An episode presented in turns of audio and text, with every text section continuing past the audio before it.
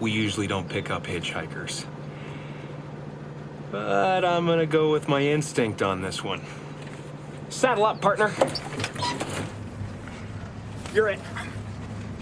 You're it. You're it. Quincy's. Any quincies? You're it. quincies. No any quincies, no startsies. You can't do that. Can't do. Cannot. Stamped it. Can't do double stamped it, no erases. Cannot. Triple stamped it. No erases. Touch blue, make it no, through. no. You can't triple stamp a double stamp. You can't triple stamp a double stamp, Lloyd. You can't triple stamp a double stamp. Lloyd, Lloyd, you Guys! Enough! Hey. Want to hear the most annoying sound in the world?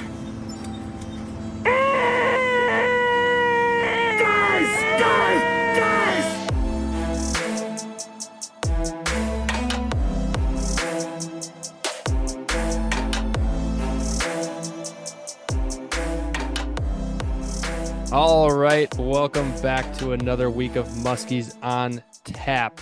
Last week, we talked about the PMTT recap of the championship at the Chippewa Flowage. We kind of hinted at we were going to be talking to our good friends who ended up in the third place. That last podcast went really long. This is going to be a brand new one. And I am going to introduce one of the other hosts on tonight, and that is my brother, Max Manti. How are you doing tonight? Oh, I'm same as I was two and a half hours ago. I'm absolutely dandy. Um, actually having my celebratory night tonight. So yeah, things are going smoothly at this point in time. I'm fired up to talk to these two gentlemen. Unfortunately, I'm not able to introduce our third co-host as he is running to Papa Murphy's to grab a pizza, uh, get a little energy. He'll be popping in here at some point in time, so we'll make sure to notate that when he does. But without further ado, let me introduce the two gentlemen in front of me here on Zoom, Clayton Spiess and Nicholas Amorose, who ended up taking third place in the World Championship PMTT at the Chippewa Flowage, boating a 42 inch muskie, a 41 and a quarter, a 37 and three quarters, and a 34 and a quarter. Gentlemen, how are we doing tonight? Doing great. Good evening, gentlemen. Good to see you. I, I don't think I saw enough of you guys over the past, what was it, five days in a beautiful cabin that actually Clayton uh, booked for us. That place was, um, I don't know. I mean, we, you know, stayed together in Vermilion. I know you guys stayed with Gus and um, Cave, which uh, we've talked about doing a full PMTT recap sometime this winter. So I'm sure we'll get into those uh, living coordinates. But yeah, Vermilion's place was sweet. This place in Hayward we had was awesome. Um, worked out perfectly. But uh, anyways, let's dive into it. So, you know, you guys ended up taking third place. You have some history here. Uh, not to bring up any any bad demons or past experiences, but Clayton, last time you were on the podcast, um, you know, I know you guys touched on it. So you guys came into the chip ready and kind of looking for some revenge. Um, if you just kind of want to bring the new listeners up to speed on what happened last time you guys were there. Yeah, let's get all the the bad news out of the way right away. Huh? Yeah, that's what I I figured. we'll, just, we'll get it done with. perfect. We can talk about the redemption because I think it plays a huge factor into your night or your day one on how things were going because it, I think it just adds a lot of context into that day. Yeah. Um. So Nick, you can just kind of, I guess, chirp in whenever you want to talk about anything. But two years ago, PMTT Championship in Chippewa was my first time on the chip. Nick had been there a couple times briefly. Like three times. three times. Yeah. So we he had a little bit of knowledge about it, kind of doing some graphing, finding spots, more so probably finding what panfish out there and walleyes and stuff. Well, yeah, I was just kind of mapping, looking how it all laid out, so get a better understanding about it to fish it. But then I started going for crappies. Always have a spinning rod in the boat. Always. Why not? yeah, so um we did a lot of pre-fishing and we fished pretty hard pre-fishing 2 years ago. Checking out a lot of spots, running really quick, fast, trying to just cover water, learn as much as we could in the 2 days we had there. It's a We- giant body of water at thirty thousand acres. Yeah, definitely. But yeah, so we boated two fish going into day one. So we had a fish each day pre fishing. We were feeling good. This was back when uh, Mike Keys was still filming. So we had to do an interview because we were actually sitting in first place, kind of where you guys were this year um, for Top Gun Team of the Year. And uh, he wanted to interview us before the tournament. So, like, you know, we're feeling pretty confident getting interviewed. He's like, How do you guys think you're going to do? And, you know, we are like, Well, we were able to catch a couple fish. We know where more fish are. We're feeling pretty decent. You know, don't want to jinx anything, but I think we can, you know, do all right. and we So- were. I mean, I I guess like I mean, yeah, familiar territory for us now. I mean, going into the chip this year, like what I mean, we we just debriefed it on our last podcast, kind of how we were feeling. Like Gus said, you know, he he was trying to be kind of stone face and like, you know, it's all good. We got two full days, like we're gonna get it done, feeling confident. But like we both admitted on tonight, like we're we were nervous as shit because you kind of go into it like feeling you know, just weird about the position you're in. Um, you know, we joked around like sometimes it's better to be the hunter and not the hunted per se, you know, and just kind of changes up your mentality. So, were you guys feeling like that pressure at all in the Top Gun spot, kind of like we were? Was that in your mind at all, or you guys just more so focused on like winning it, or was it kind of a combination of both? Because that's kind of where we were at. Was like we just we want to lock up this Top Gun thing, but then we also want to win, but you know, kind of got to do one before you can do the other, and it I would screwed with us mentally. I would say for me, my mindset was because when me and Clay first started fishing together, because that was our first year of the PMTT fishing together, in Cave Run, I said to him for the tournament started, I'm like, I just wanted to win top team of the year. That was my goal. So going into that, that was primarily my goal was trying to finish off that. Yeah, I would have to agree. Um, that was definitely our number one goal was let's catch a fish because I think we were had a pretty good lead too. We needed like one fish and we could have taken it. Unless, of course, everybody in the tournament hmm. caught a fish, but you know, that wasn't supposed to happen. So we were told, yeah, one fish, you got it locked up. And well, with as good as we did pre fishing, we were like, all right, I think in two days we definitely should be able to catch a fish. Like we should be able to lock this down but let's do that and then let's focus on seeing if we can dominate the whole thing but yeah that was didn't work out quite that way Well, mean, I- when you start the tournament off in first half an hour, you get bit off. It does not work out. no Yeah. that was that you know i don't know um I believe that Yes. set the pace for everything. i i said right away as soon as that happened i was like that's not good there's something i feel got a really bad feeling about the tournament even though we still tried to stay positive all the way till the end. But um something told me when that happened i was like i had not been bit off for a long time. And that was uh that was the start of some bad things to come. Because how you explained it was like you had a hot fish, you went into the eight, you set it perfectly, like corner pocketed them, and it wasn't. Was it a bite off or like you had a kink in your line or something? Like something just stupid, fluky, you know, uh, whatever it was. Like the line snapped, which is like, I mean, in the world of musky fishing, like there's so many different ways to lose a fish. That's that's just it's not not the most fun way to have it happen. That's probably the worst way to lose one is because you're just lost everything, and then you're like, oh god. It was like a Yeah, and- bucktail you were using. It was hot, and Yeah, you said it was the bucktail that like you just had one of, I think, and it was like the one that you were really hoping to seal the deal that weekend. And I, I remember you explaining that. That's exactly right. Yeah, it was it was one I had one of them and I think I'd moved fish and then didn't use it too much pre-fishing, kind of saved it for it. What had happened, I think, was I caught a fish. The fish I caught pre-fishing, roll gator rolled up on my line and stuff. We got it in the net. And after releasing it, I could have swore like I looked at my line. I know Nick told me he's like, make sure you check your line after that. And I was like, yeah, yeah. And I don't know if, what happened if I like went to text somebody and then totally forgot to or whatever.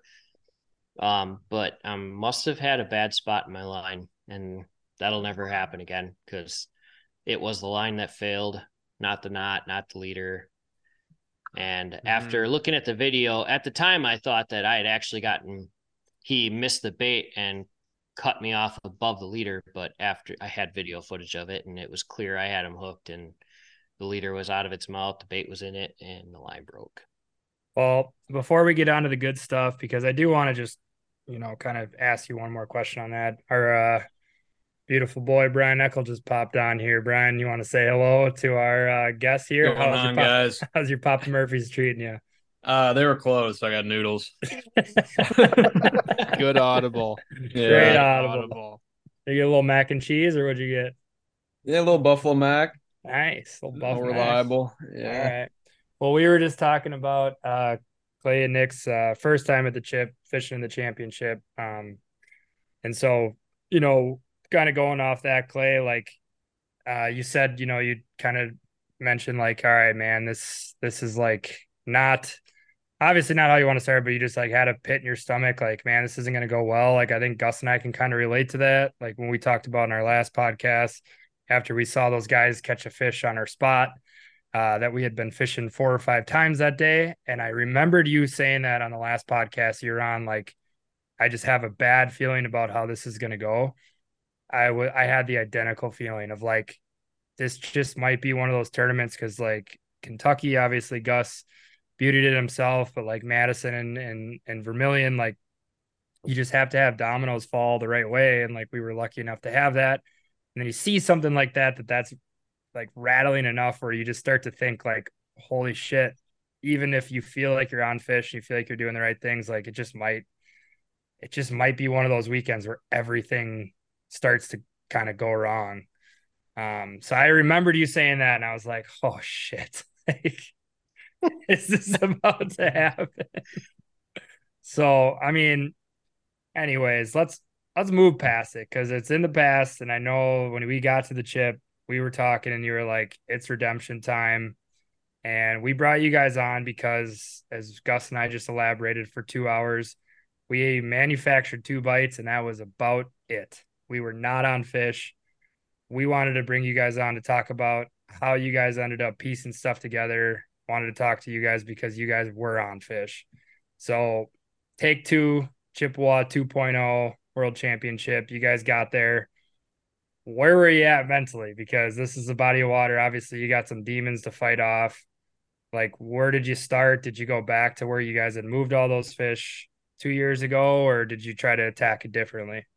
Yeah, we went. Well, we definitely went back and checked out a couple original spots, some of our hot spots. Um, fished one of them, probably like a number three spot, pretty hard. Moved to fish first, like probably ten casts, and um, then fished the whole rest of the thing, and it didn't look very good. And we were like, oh well, whatever. So then we actually graphed out a couple of the other spots, our number one spot, and uh, continued moving on without fishing, and then just proceeded to head to new stuff, see if we could find some things, some spots that looked identical to what we did two years prior, you know, that maybe would set up the same way. And we, when we fish spots, we fished them hard, I would say, but we didn't fish a lot. But Yeah, we were pretty successful fishing.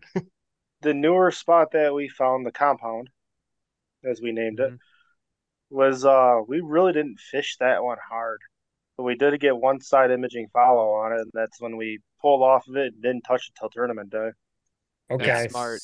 Did you so Yeah. in this compound? I know we kind of talked about it through the weekend when we were staying at the cabin, but like, what in there did you find that you're like, this is where fish? Other than the side image follow, like even if it's as basic as like weeds look good, or we find found bait or something, like what made it look good in your eyes? everything Without Everything. giving too much away. Everything was there. Everything, There- love it. There This was sounds like an so much spot. to it. It's, There was points, pumps, weeds, down timber, rocks, bait, muskies. Wow. That's- sand. Uh, Yeah, That sounds fun. complexity. I I love complex areas, complex spots because that's where you like want to start driving around and mapping it out. So do you guys drive around and map it out pretty well or did you kind of just like keep off of it almost? we drove around it i wouldn't say i would say and we kind of saw like the key areas where you really want to take your time and maybe comb through it more. Okay. So, but like I said, there is like a lot to it. It was Mhm. probably one of the coolest spots I saw out there. And Was this a spot that you guys knew existed two years ago? Like when you were Nope. there, was this totally new? We were going off of our number one spot from two years ago and looking at stuff that would kind of match up to it. And then we just found this one and we're like, oh, this looks really good.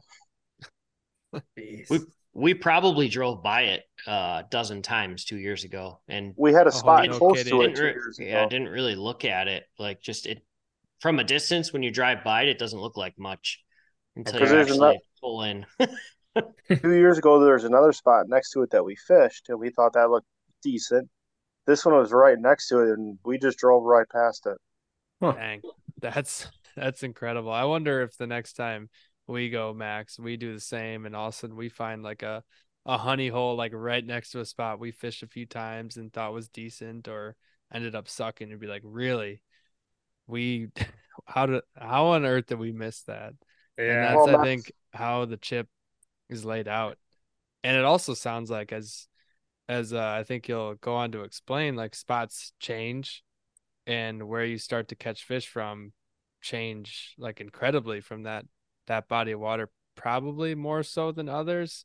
I don't want to, you know, put words in people's mouths, but that's what it felt like to me that that lake can have any spot on the entire lake fire off at any moment. And that's 100%. yeah, I I don't know, it just kind of gave me that feeling I don't know. But I I might have missed this, but jumped on slightly late. But Clayton and Nick, were you guys? Did you guys start in some of the dirtier water, or did you kind of have to learn the hard way in pre-fishing that maybe the clear water wasn't the way to go? Personally, like for me, and I think Clayton's the same way, we prefer dirty water. I don't really like clear water 100%. So did you guys never even venture to that side of the lake, really? We did, looked at some stuff. Yeah. I wouldn't. When we were pre-fishing, uh, actually, I would think I would say what maybe seventy-five percent of the Chippewa flowage was pretty dirty.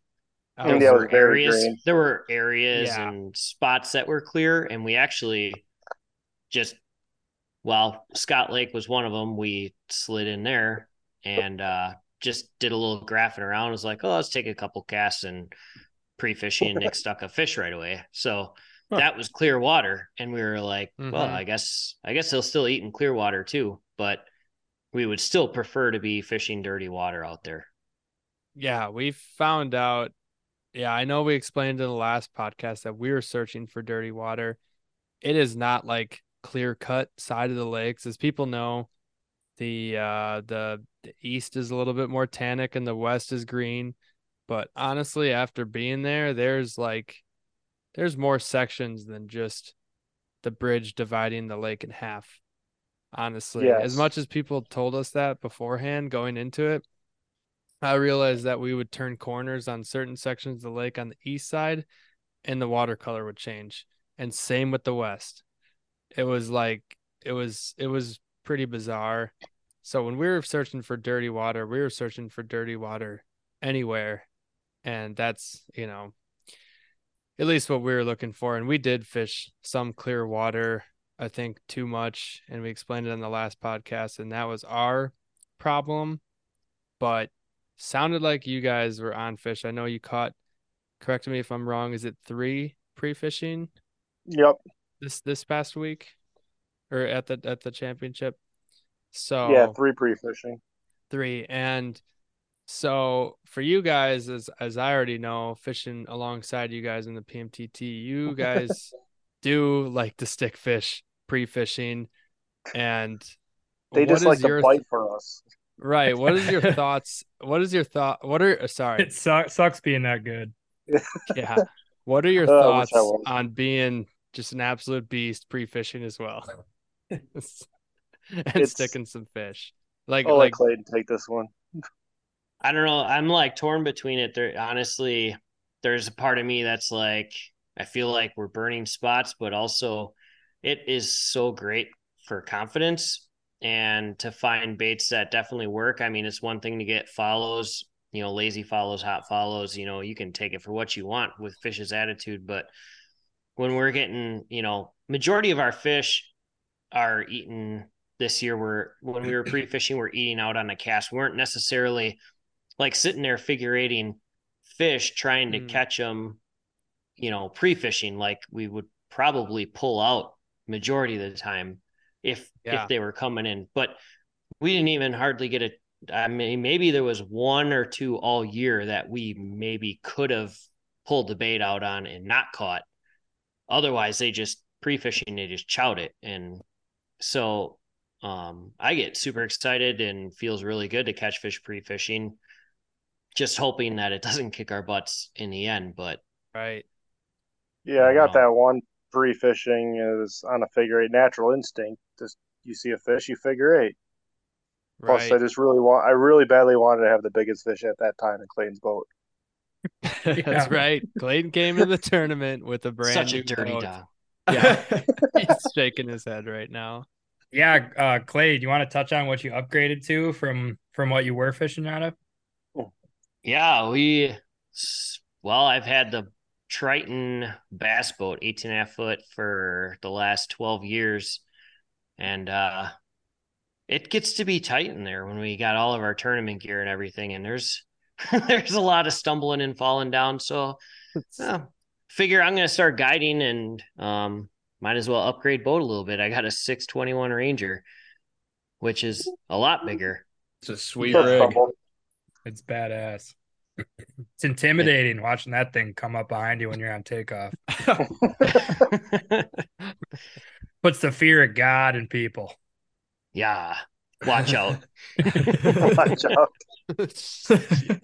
So it sounds like you guys obviously stumbled across something pretty awesome uh, pre fishing. It's just so funny, like, you know, when we were talking about it and like hearing you guys talk about it, it's like, you know, I think our confidence levels probably weren't all that different going into the tournament. Like Gus and I were feeling good. And obviously you guys were too, um, with what you guys found. It's just crazy how different it can play out actually on the tournament day like when when the clock strikes and you start going like our start could not have been more slow and shitty and from what it sounds like like you guys started hot and heavy again not to bring it up but it's a cursed body. It was past tense a cursed body of water for you guys. Day one we get a text at like i think noon or one or something from you. And i'm like i saw the message come through. I was like oh they had to have gotten one. And the message reads, "We are still cursed." Mm. Yeah, I we um missed one and hooked and lost three more before eleven o'clock. And the last one, the last one, we, ah, I feel like we could have gotten it in the net.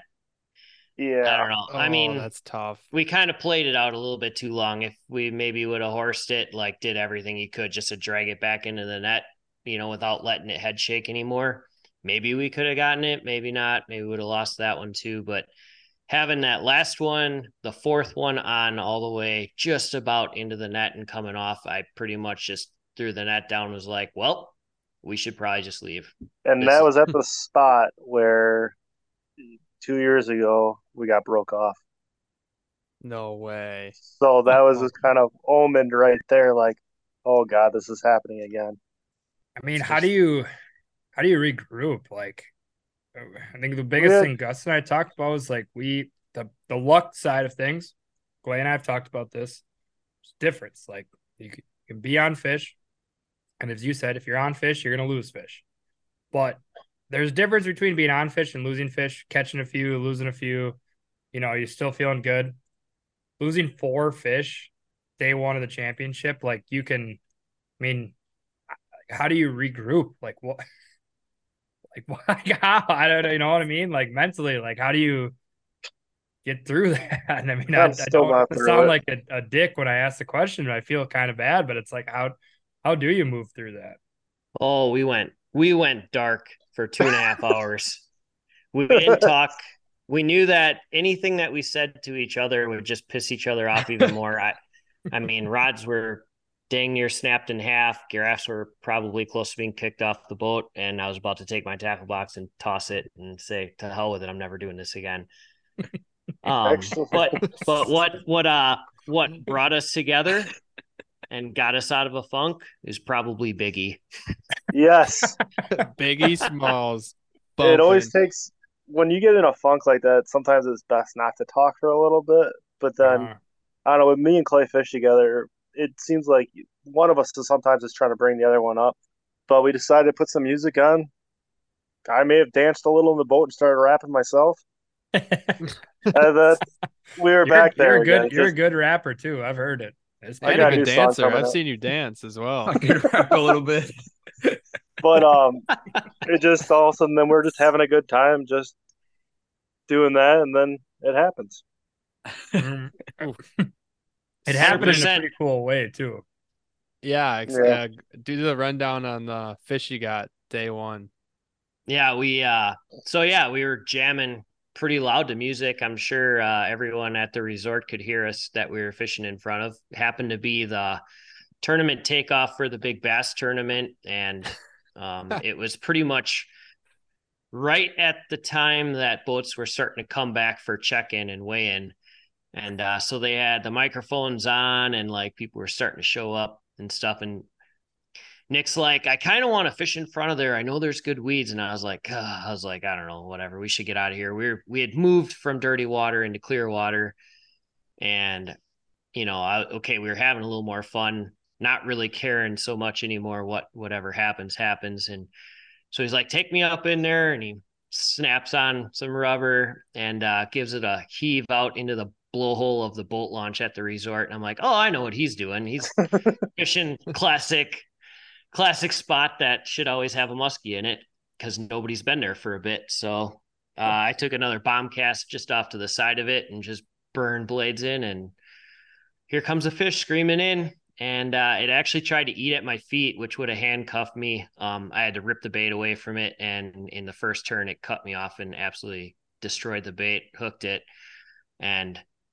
uh, yeah, the fight was on that one uh was that one pretty clean nick i think it was that one wasn't too bad Yeah, it was, but actually it hit you three times in that eight. oh that's right It hit me You were in That's the right. middle of it after the second one. You're like, I can't believe I missed that one. I got it. yeah. Yeah musky blackout Yep. Musky black. Yeah, that one that one came pretty clean. You kind of drug it, and yeah i wasn't gonna let that one fight i was gonna keep that right at the boat and well, you told me you're gonna Mhm. boat flip the next one. yeah Yeah, we, we've been in that spot then- before too. Yeah, so then we got that one. I think it was my next cast. I had another fish up too. Then it was game on pretty much for you guys. Like the curse was Yeah, but we lifted had at to- this moment. yeah i thought well yep then i thought the curse was lifted but then we had to leave that spot because all the bass boats were coming flying in and i thought we Oh, were yeah. gonna die so Well, they did say congratulations over the intercom to us too. That's pretty sweet. everyone That's was awesome. cheering up there in the yard that was pretty fun Well, I mean, to put this in perspective to people, like you hook and you catch this fish, and we're talking about it, and it, it is what it is. I think was that one like one of your 34s or something, right? the smallest Yep. one yeah Yeah, smallest one, not a big fish, but that's like the monkey off the back fish. I mean, what at that point, you know, you had the two years prior where you missed you know, Six. whatever, six fish, and then you have the four that day.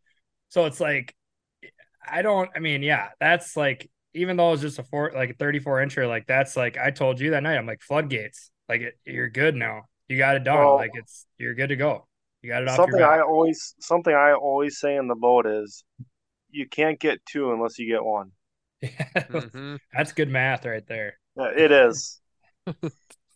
But Yeah, you always got to get that one, and then you can build on it. But that one is the most important one. We're just gonna check in with our uh, residential math guy here, Brian. Does that math check out? I'm still crunching the numbers here. Give me about five. So I remember getting a text from you guys again. I'm thinking, please God, don't be another like F this lake. I'm out of here. you guys are paying the rest of the Airbnb bill. Nick and I are heading back to Eagle River. We just lost another fish. And it was at that time, I mean, we didn't specify, but it was like 3:30 day one. So I mean, you're coming to a close and uh it just says curse broken. I'm like, nice. That is what's up. yeah, Clayton. I mean it like you get that one and that's gotta feel pretty damn good just to get on the board. Game changer for sure. Yeah, mood swing. Yeah, we got a. I'm looking up. Sorry, I pulled up the uh, group text, and at 3:11 on Friday, all you said, Clayton, was curse broke. Period. That's it. and we just knew, and we knew that that you guys bagged one. Um, We were we were definitely feeling relieved for you guys because I think mhm. anyone in the muskie world, if you hear about that story, uh, like your heart just kind of breaks for those guys. Like that's just that's just cruel. Comes a point in time when something good's got to happen. I agree. All right. Yeah. So with that being said, for day one, the couple lost, the fish bagged, monkey off the back. Going into day two, did you guys keep the same game plan? Because as the people know in the tournament, but maybe not the listeners, I don't know if we prefaced this exactly in our last podcast, but Friday and Saturday weather were significantly different. It finally brought in a lot of rain and a little bit bigger wind. Did you guys keep that same game plan going into Saturday to fish the same areas, or were you going to attack it just a little bit different? We were we were thinking that our number one number two spots um would reload based on where they were and what kind of depth we had around those spots um so basically we both said immediately like let's go right back where we lost those fish and let's see if there's more fish there and then decide what we'll do after that Because we also saw we had a few more follows in those areas too, so Mm-hmm. kind of pointed us to believe, or yeah, made us believe that there would be more fish on there. Did you guys get on day one those follows? Were they hot or like lazy? They were pretty lazy. I never really. If you had a hot follow, normally for us it was hitting. So Yeah. like I would see it underneath my diving eyes, like a foot down there. You just Mhm. also like, hey, that's a muskie. Yeah, or it would uh, you know, we'd come into the figure eight, go through the eight, pull the bait out of the water, and a fish shows up, or you know, a lot of graph follows, I guess. Most of our follows that didn't eat on day one were probably graph follows. Typically we don't really even count those, but as far as like knowing that there's more more fish to go back to, Mm-hmm. you know, they were plain as day, definitely muskies that we were gonna go back and you know, those had not been Oh, stung yeah. yet. So You lose a few, you catch the one, the monkey's off the back, you know you're in a spot where there's fish. I couldn't I probably couldn't underestimate how different we were feeling after day one between Gus and I and you guys, I'd imagine. Gus and I were at that time feeling very um nervous about day two. I would imagine you guys were probably feeling excited just to get back out there and get on those fish. I mean, I don't want to put words in your mouth, but was that kind of where you guys were at then? I mean, it's like, all right, it's game on now. We know where they are and we're gonna go give her hell. Yeah, I hadn't. I honestly hadn't had hardly any action at all up until this point. Like even pre-fishing, I mean, Nick was definitely. It seemed like first bait through or whatever Nick was using was working. I had zero confidence in what I had um, on my line until I caught that fish. So I had a bait that I was like, "This is staying on my rod." This, you know, it ended up being the exact same bait I had remade. I'd made a couple of them from the year before, so that seemed to help a ton to have have that confidence back on, snap that back on, and went right back. We are like, we're going right back to work. Let let's go and mop these up now. So then, with that being said, day two, uh, what went down for getting that first fish uh, going? Because I know you guys bagged a couple. So if you guys want to give some rundowns on those fish, and I think this is where the listeners are going to get some pretty cool insight on some pretty wacky net jobs. if I if I remember correctly, you guys talking to us at the cabin afterwards. That would have been Well, the first one, yeah. Were those I mean, we talked about our last one, but were those fish fighting probably about as weird as you've ever seen fish fight? Or was it just us and some other people, and you guys didn't have that same deal. we didn't have them jump like everyone else was saying. We had the fish would dog and head shake, but they like they would twist and turn like crazy. Mm-hmm.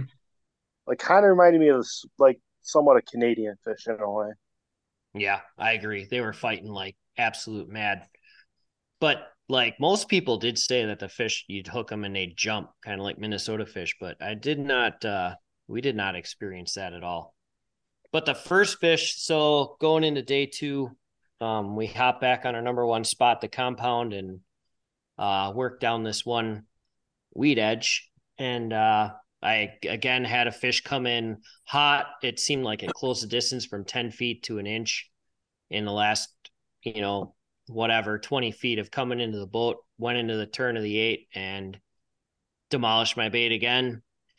And this one, I'm just like screaming to grab the net right away because it was a bigger fish. I knew that. And uh, it was just chaos, like trying to net it green, probably a bad idea, but I'm yelling at him, net it, don't net it, net it, don't net it, net it right now, not right now. Hang on.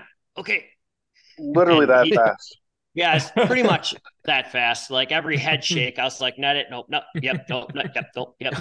And uh he find so I think in uh with me yelling at him, telling him to pull back or go for it, however many times the net ended up getting flipped over on itself, and he got it in the bag, but it was pancake laying on top of it, and uh, the fish is thrashing, and I'm like, boat flip it, get him in it, and so Nick like slips and falls off of my tackle box, which tipped over, spilled baits everywhere, and pulled the net over on top of himself. He's got the fish in his lap, and he's there with, with more baits stuck in like his back and in his neck and stuff, like not through the skin, but there were baits off of another tackle box stuck in him. And And at he's this time, like- Clay's trying to high five me already. Yeah, I'm like, yeah, congratulating him. He's like, get this fish off of me, get him in the net. So you literally, Nick, you just like reached over on this pancaked fish and like took it back and then fell back into like an open tackle box, kind of is what you're saying, or like how? Well, no, the tackle box opened when I tipped it over. so you did you like spill the baits and then you fell back into those baits, or like what? I don't even know. It happened so fast. Like Clay said, he got a 621 so we'd have more room. You'll never have enough room, Oh especially with me.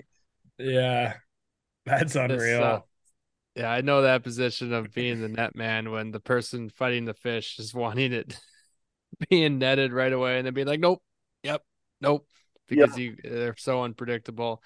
And Well, there was one time where I was netting a fish for Clayton years ago, and he about pushed me in the water. oh man, that sounds similar, Gus. we got some head shakes going on. oh.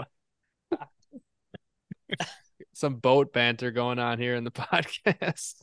Yeah, we can we'll argue about this all day. The fish is right there behind you. Yeah. I just pushed you off the deck, not off the boat. Yeah, I don't know. If Um, we, but yeah, so he Matt's he actually grabbed the whole net and pulled it into the boat with the fish on top of it, and um, basically he's yelling at me for him to grab the pliers, and he grabs a hold of the fish while laying on the floor of the boat and is unhooking it while he's laying there. And Oh I'm my trying to- And he had like pulled, I don't know, somehow gotten the fish elevated enough for me to get the net squared away and got the bait out, dropped it in. We've put the fish back in the water in the net, and all was fine after that. Well, Oh, minus getting a few baits out of his back. No wonder my ring gear leaked. Did you look like a Christmas tree when you stood up? yeah, A very pretty one. A very pretty one. That's that's nice. so that was uh sounds like that was pretty early on and on uh Saturday. Yeah, um, right after that fish, Clay's like, I got the biggest fish in my boat now. That's right. Yeah, so you guys had two fish going uh early Saturday morning. At this point, like, you know, be honest with yourself here. You got two fish. There's only, I think, what two fish caught was leading after the day one.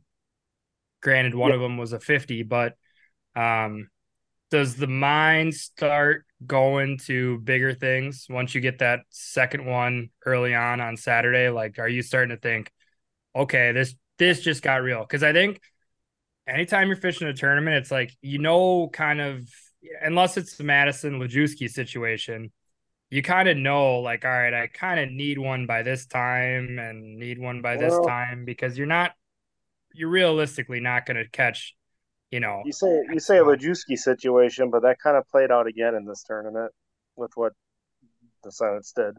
It's true, yeah, but you know, I guess okay, so I guess I'll say this, like you catch another nice fish the first thing on day 2, I'd imagine the mind starts to go a little bit big picture. We're like, okay, if we can get another one or two more today, like we're going to be right there. Yeah, we basically you're kind of thinking, hey, we have a chance of finishing in the top five then, or top ten at least. Mhm. My sights once we got the second fish in the boat, my sights set on top five. I thought I was we were on it and it's go time. Here we go. We're gonna light them up now and just keep grinding them out.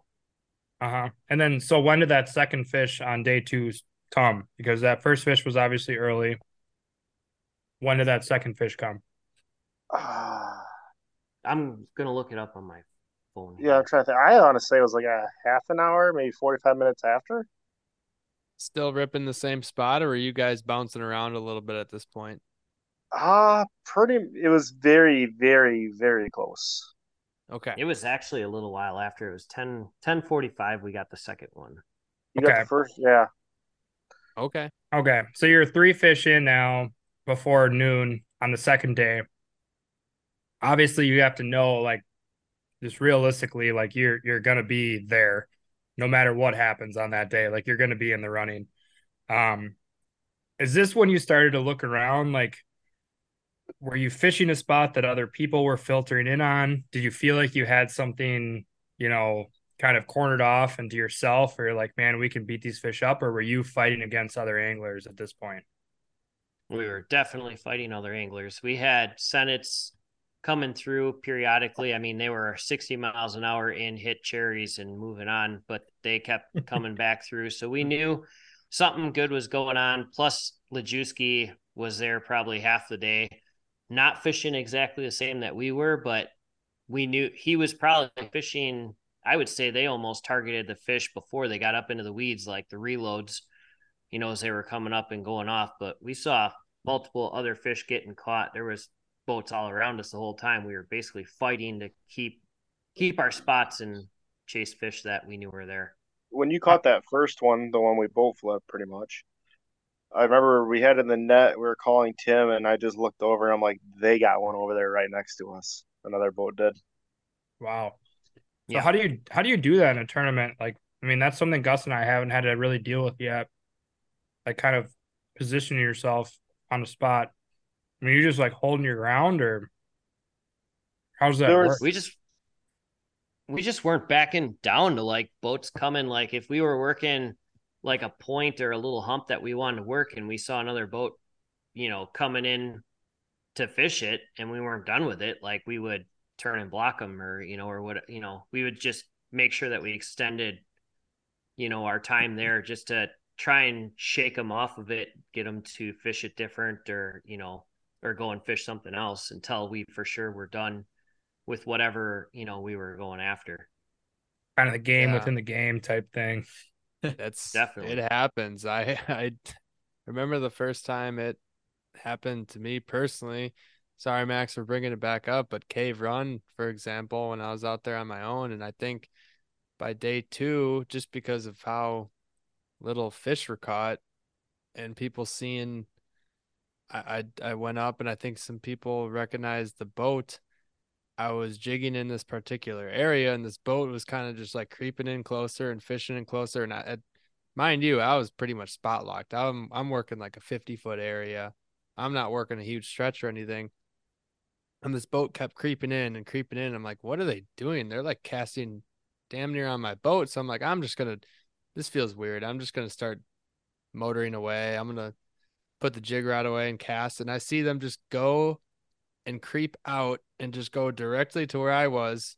And the one dude that was casting the whole time just starts jigging. I'm like, that dude has never jigged in his life. He's just chasing a bite. And then they leave the spot and they watch me go right back there.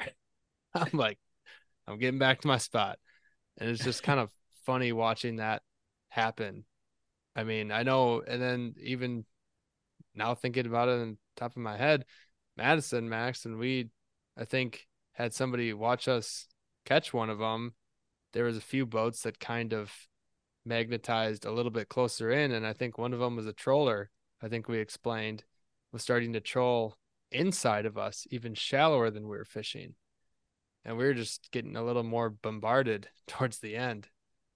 And yeah, well, they saw the, the net net come out for the second one, but I think more importantly, like uh, Clay, we talked about this at the cabin, but like chasing a bite, really hard to do, and almost never works. Like I think if anyone's listening to this and either has fished in tournaments or wants to start fishing in tournaments, I know we get a lot of feedback on kind of like people really tuning into these tournament strategy type talks.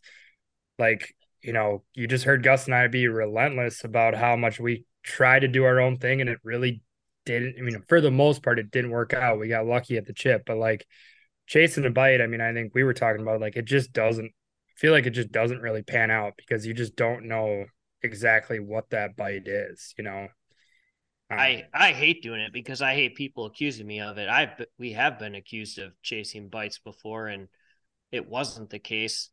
You know, and anybody that I see out there that starts chasing our bite or something just, you know, you just look shake your head cuz you know, typically they're not working the spots the same way you are you know, and maybe yeah, they'll get lucky, and I hate that when they do, and I'm sorry, but like, you know, that's not the right way to go about doing it. There's so much more satisfaction when we can go out and find our own spots or find stuff on our own, find out our own pattern, and do it that way. Like I don't take pride in and have zero interest in going around and finding somebody else's bite or chasing it, you know, or whatever, and you know, taking spots over because I saw somebody catch a fish or something like that. I, I will I will never chase someone's bite. It never works out for you.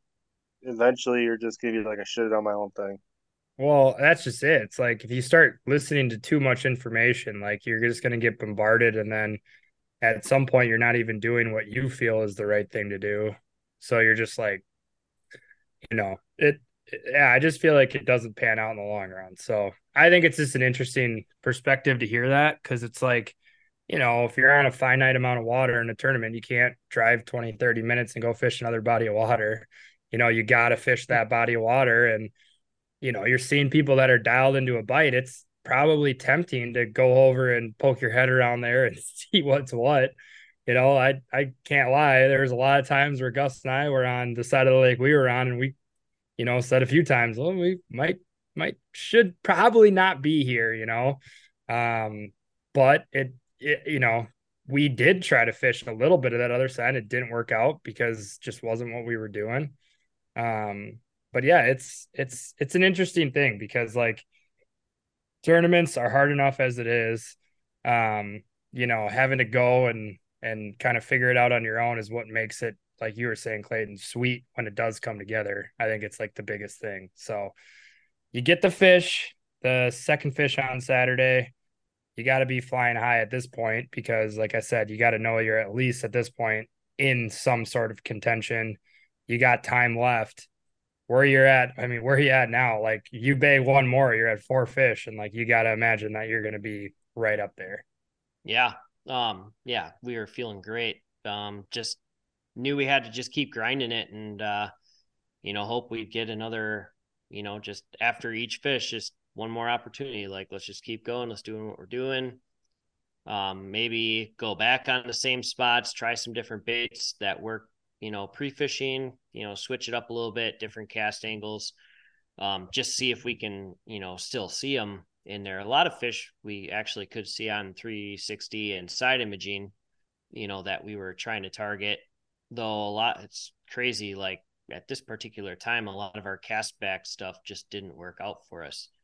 Um, when we did catch them, we had lost the fish. They had gone somewhere and just happened to either drop on top of them with a bomb cast or, you know, or maybe we even picked off a different fish that had slid up in the meantime while we were trying to work a fish. But we, uh, it was pretty slow after that second one. We, you know, it wasn't until the last half hour of the day that Nick had one come up and try and eat boat side and I think missed it. I don't think it even got the bait. He said he might have No. felt something.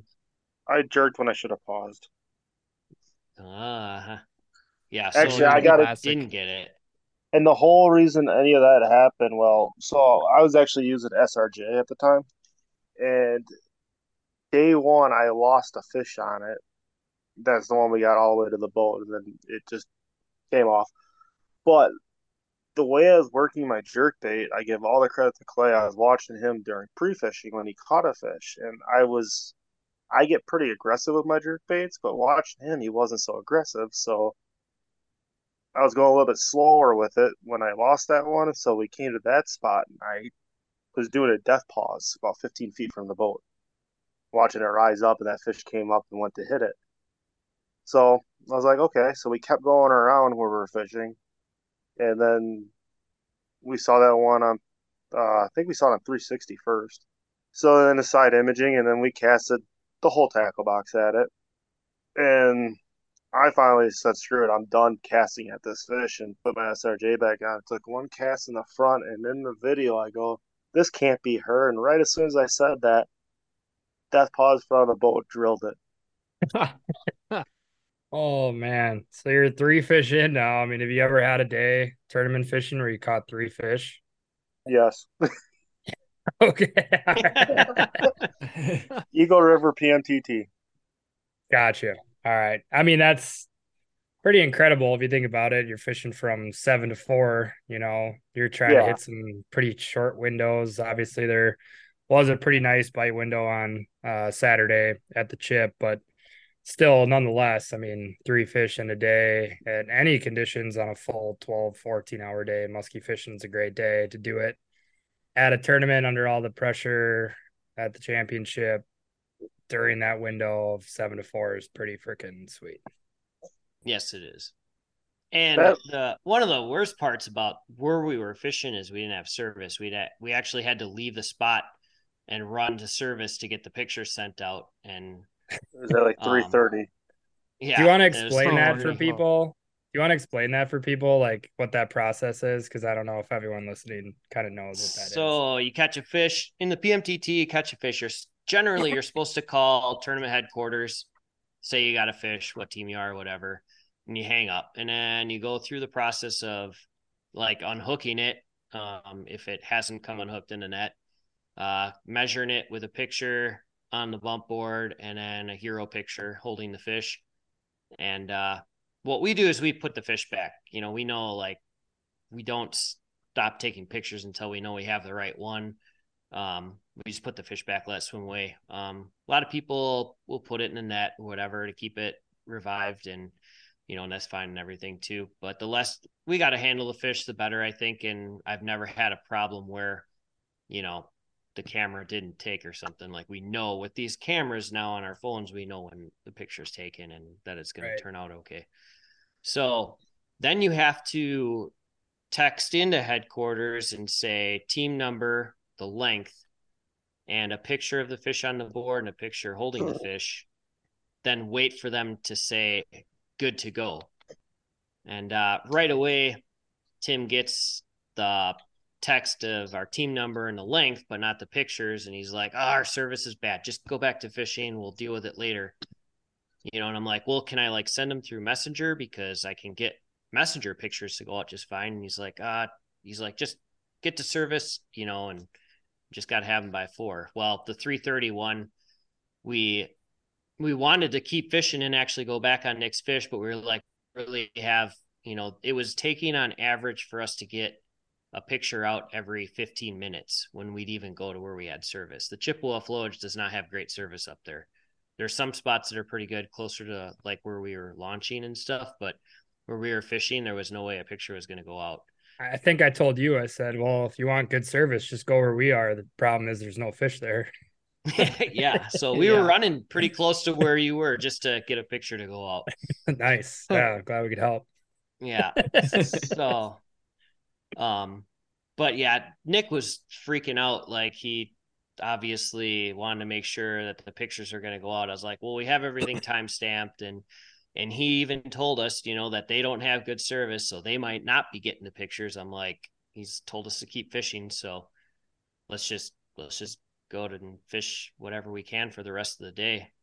But uh, yeah, Nick kind of freaked out a little bit about that, which understandable. I just also know that when a tournament director tells us to just go back to fishing and not worry about it, that I'm not going to worry about it. Like, Yeah. catch another fish. Right. Well, I gotta say the reason why I was probably freaked a little more out was just for the fact that that day after after we caught the 42, um, Clay's phone wasn't working, and that was the phone we were using the whole time. Gotcha. So then we went because we went to take a picture with his phone, do all that, and his screen wouldn't turn on. Oh, yeah, I So think I scary. kept it out in the rain too much that day. It, I don't know what happened. Oh, to it. It no. shorted out or something. So That would be like the absolute biggest nightmare to catch a fish and not have a way to relay the Yes, so- That was probably mainly the reason why I was freaking out. I would say. Did you? Was it you guys, Nick and Clayton, that told us to start taking pictures with both phones? Um, no, Or was it maybe, maybe the bar Max? Who told us that? Because we started to do that. the boy Trevor, Trevor Trevor. Barber, Have. Team Trev. Barber, told us to do that. We're gonna do that. Not that uh, we've had a mix up or anything, but for any you never know. You're out of water.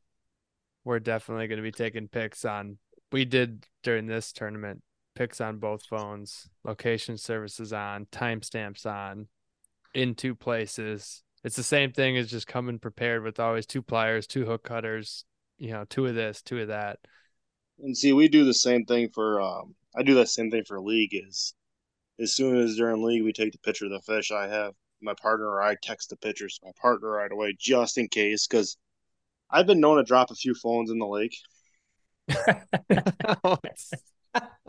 elaborate nick elaborate Oh, I don't know how to elaborate anymore. I dropped my phone in the lake before,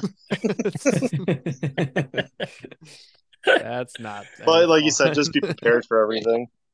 Yeah. Clayton, I hope you're mixing a cocktail over there. I am. I was just looking to see how I can mute. Oh, I figured. Oh, this has a mute button. I'm gonna. I just did the second. same thing. I'm mixing a drink.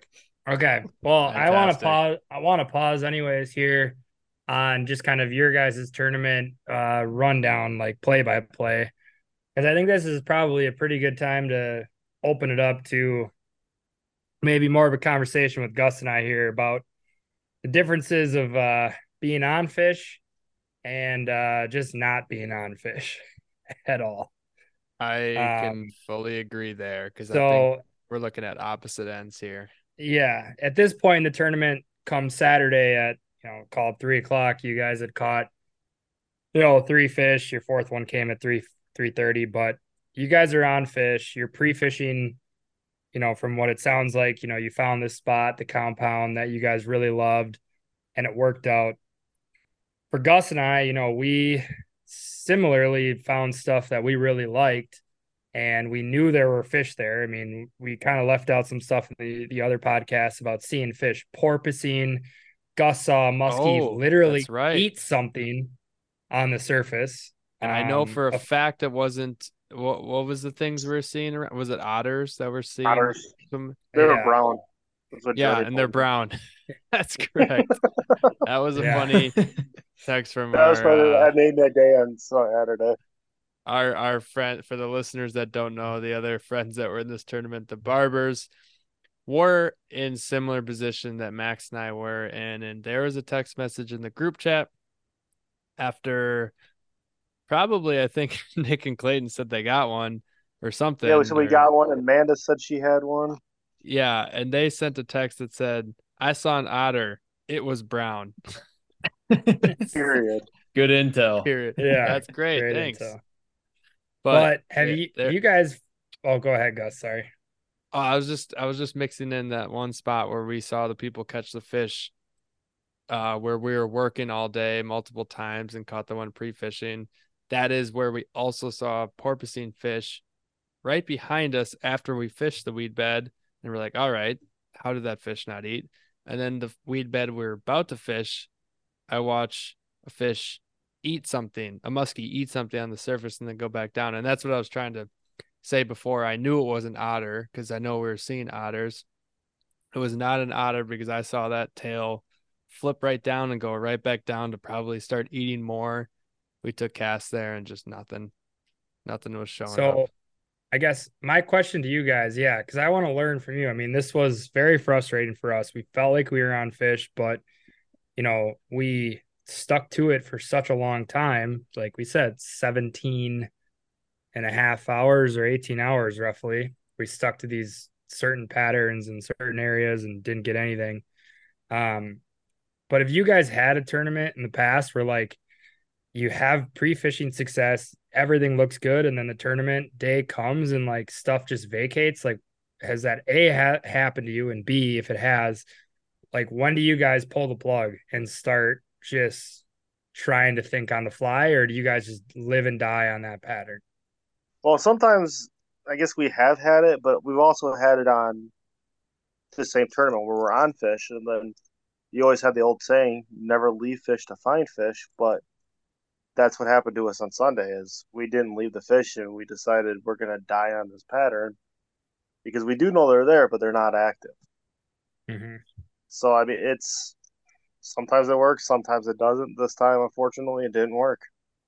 Yeah, because Yeah, I I guess. Oh, go ahead, Clayton.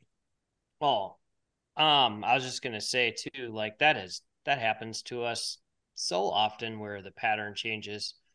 Uh, cave run would be one thing. I mean, we burned way too many fish pre-fishing there again. Uh, once again, not on purpose, just fishing a lot of new stuff, and uh, there were more fish on all these spots. And tournament day comes around, and they weren't there anymore, or timing was off. I, I sometimes I wonder a lot of times it's so much about timing for even A maybe for you guys. If your timing is off, you could be in the right perfect spot. It's just those fish during those windows. I don't think every fish in the lake hits the window at the same time, you know, but somebody seems like almost always is catching a fish somewhere at Gus, any are you- Yeah. time. Gus, are you gonna say what I think you're about to say? Why you you say it quick because I might have something completely different. Well, I just the the timing thing. I mean, you know, we we touched on our last podcast about the the group of people that caught the fish that we visually saw um, at That's the spot that we worked four or five times. That was timing. That's timing. We did after watching your video on Friday realize we also fished that spot That uh, day, uh, Nick about and Clayton caught a fish. forty five minutes prior. Yep. on Friday. So? we the cast you made was nearly identical to a cast both Gus and I made. Same depth, same area. Multiple. I took so many casts at that Multiple. freaking boat ramp. You Um just And off also- of it, outside of it. And you know, it like that was the only time through the whole tournament our paths crossed. And it was, you know, middle portion of the lake. That was the only time our paths crossed. But you're talking about watched timing. I mean, we saw you saw us leave. We I know you're waving at you. us. It's hilarious. That's actually probably what helped put us in a better mood before we caught that fish. So Oh, thank you guys are smiling. I couldn't well, we, believe it. we were getting in a better mood, but seeing you two drive away, just both waving and at us, It's made just us what laugh. we do. What we do when we So see each other. We we like to wave like absolute idiots every time. We're like, yay. Love it. But um no, Max, what I was gonna say, which is honestly something that I would like to think just about any tournament angler, possibly any angler on any given basis wants to know about just the changing of bites throughout any given day. Because as we know, this is a two and a half day tournament. The chances that all two and a half days of the tournament the weather was going to be the same is pretty much near impossible happening, especially in in fall in Wisconsin and how much the weather changes. Is that sometimes what I've seen in some tournaments, you know, the few so far that I've been in my in my life so far is is that some people are absolutely on fish. Next day the weather changes, they don't catch a single fish, but maybe they still end up in the top 10 and then they talk about it afterwards and they're like, "Yep, we stuck to our game plan and but we just didn't pan out on the second day." And it leads me to believe that just like it's sometimes the people that can think on the fly and like go from having an absolute stellar day and then thinking in their head weather's going to change. We don't even touch that area or we don't even touch those lures. We need to switch to jerk baits. Don't even touch the bucktails or don't even touch rubber.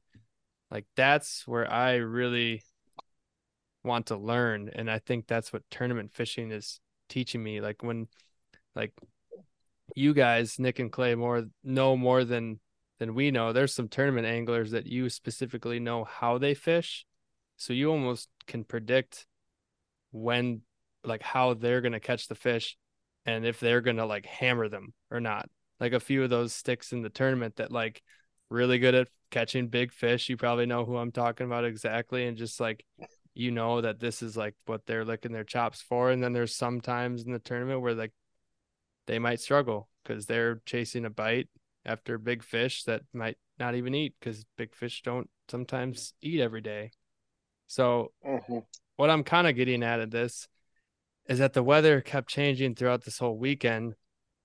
You guys got your three fish Saturday, put you at four fish total. Let's dive in to what you're thinking about going into Sunday, seeing that it's just more downpour, more wind, and more clouds. Well, let- let's also preface where you guys were at now after Saturday. Oh, that's right. You're sitting in second place, but not by a lot, Half an By- inch. a half, Half an inch. inch. And the team that's leading you, and you guys stuck with the Senate brothers for two days on the Chippewa flowage. You know, essentially tied with them going into the third day. So you guys were on it, you know, about as good as you could possibly be. You know, not to mention that there was other opportunities, and it sounded like the Senates also had their, you know, missed opportunities as well. The Senates are amazing sticks. And uh agreed, yes, Agreed, Um, big time. and so day three, you wake up. I mean, I remember asking you guys how you feeling. You guys were both calm, cool, and collected. I didn't believe it for a fucking second. Um, because you got a boat on the line and, and, you know the chance to win, but you knew what you were up against. So you know what was it the same game plan, and you're just gonna stick to it, and you know what what like kind of what was going through your guys' head. I gotta say, it was we kind of talked about it, and we're like, well, let's stick with the same game plan. And plus, like we alluded earlier, that I had that one that missed my bait, and that was actually really close to, I would say, it was about twenty feet off of where Clay caught his first fish on Saturday. So I was like, well, we still have a pretty active fish right there, so that's where we started again. And unfortunately, that one did not come out to eat. Yeah. So I we were feeling confident. I had n- nerves about the spot continuing to reload. Um, we'd been pounding it, and uh, it reloaded fine, and there were new fish there. You know, for day two, day three comes around, we go through there. Um, we marked fish on side imaging, but nothing really came in aggressive at all. And like, you know, you saw all these other boats that have been pounding it too were also in there. You know, we all raced, you know, to see who could get onto what spots first. And, you know, we are almost playing bumper boats with another boat.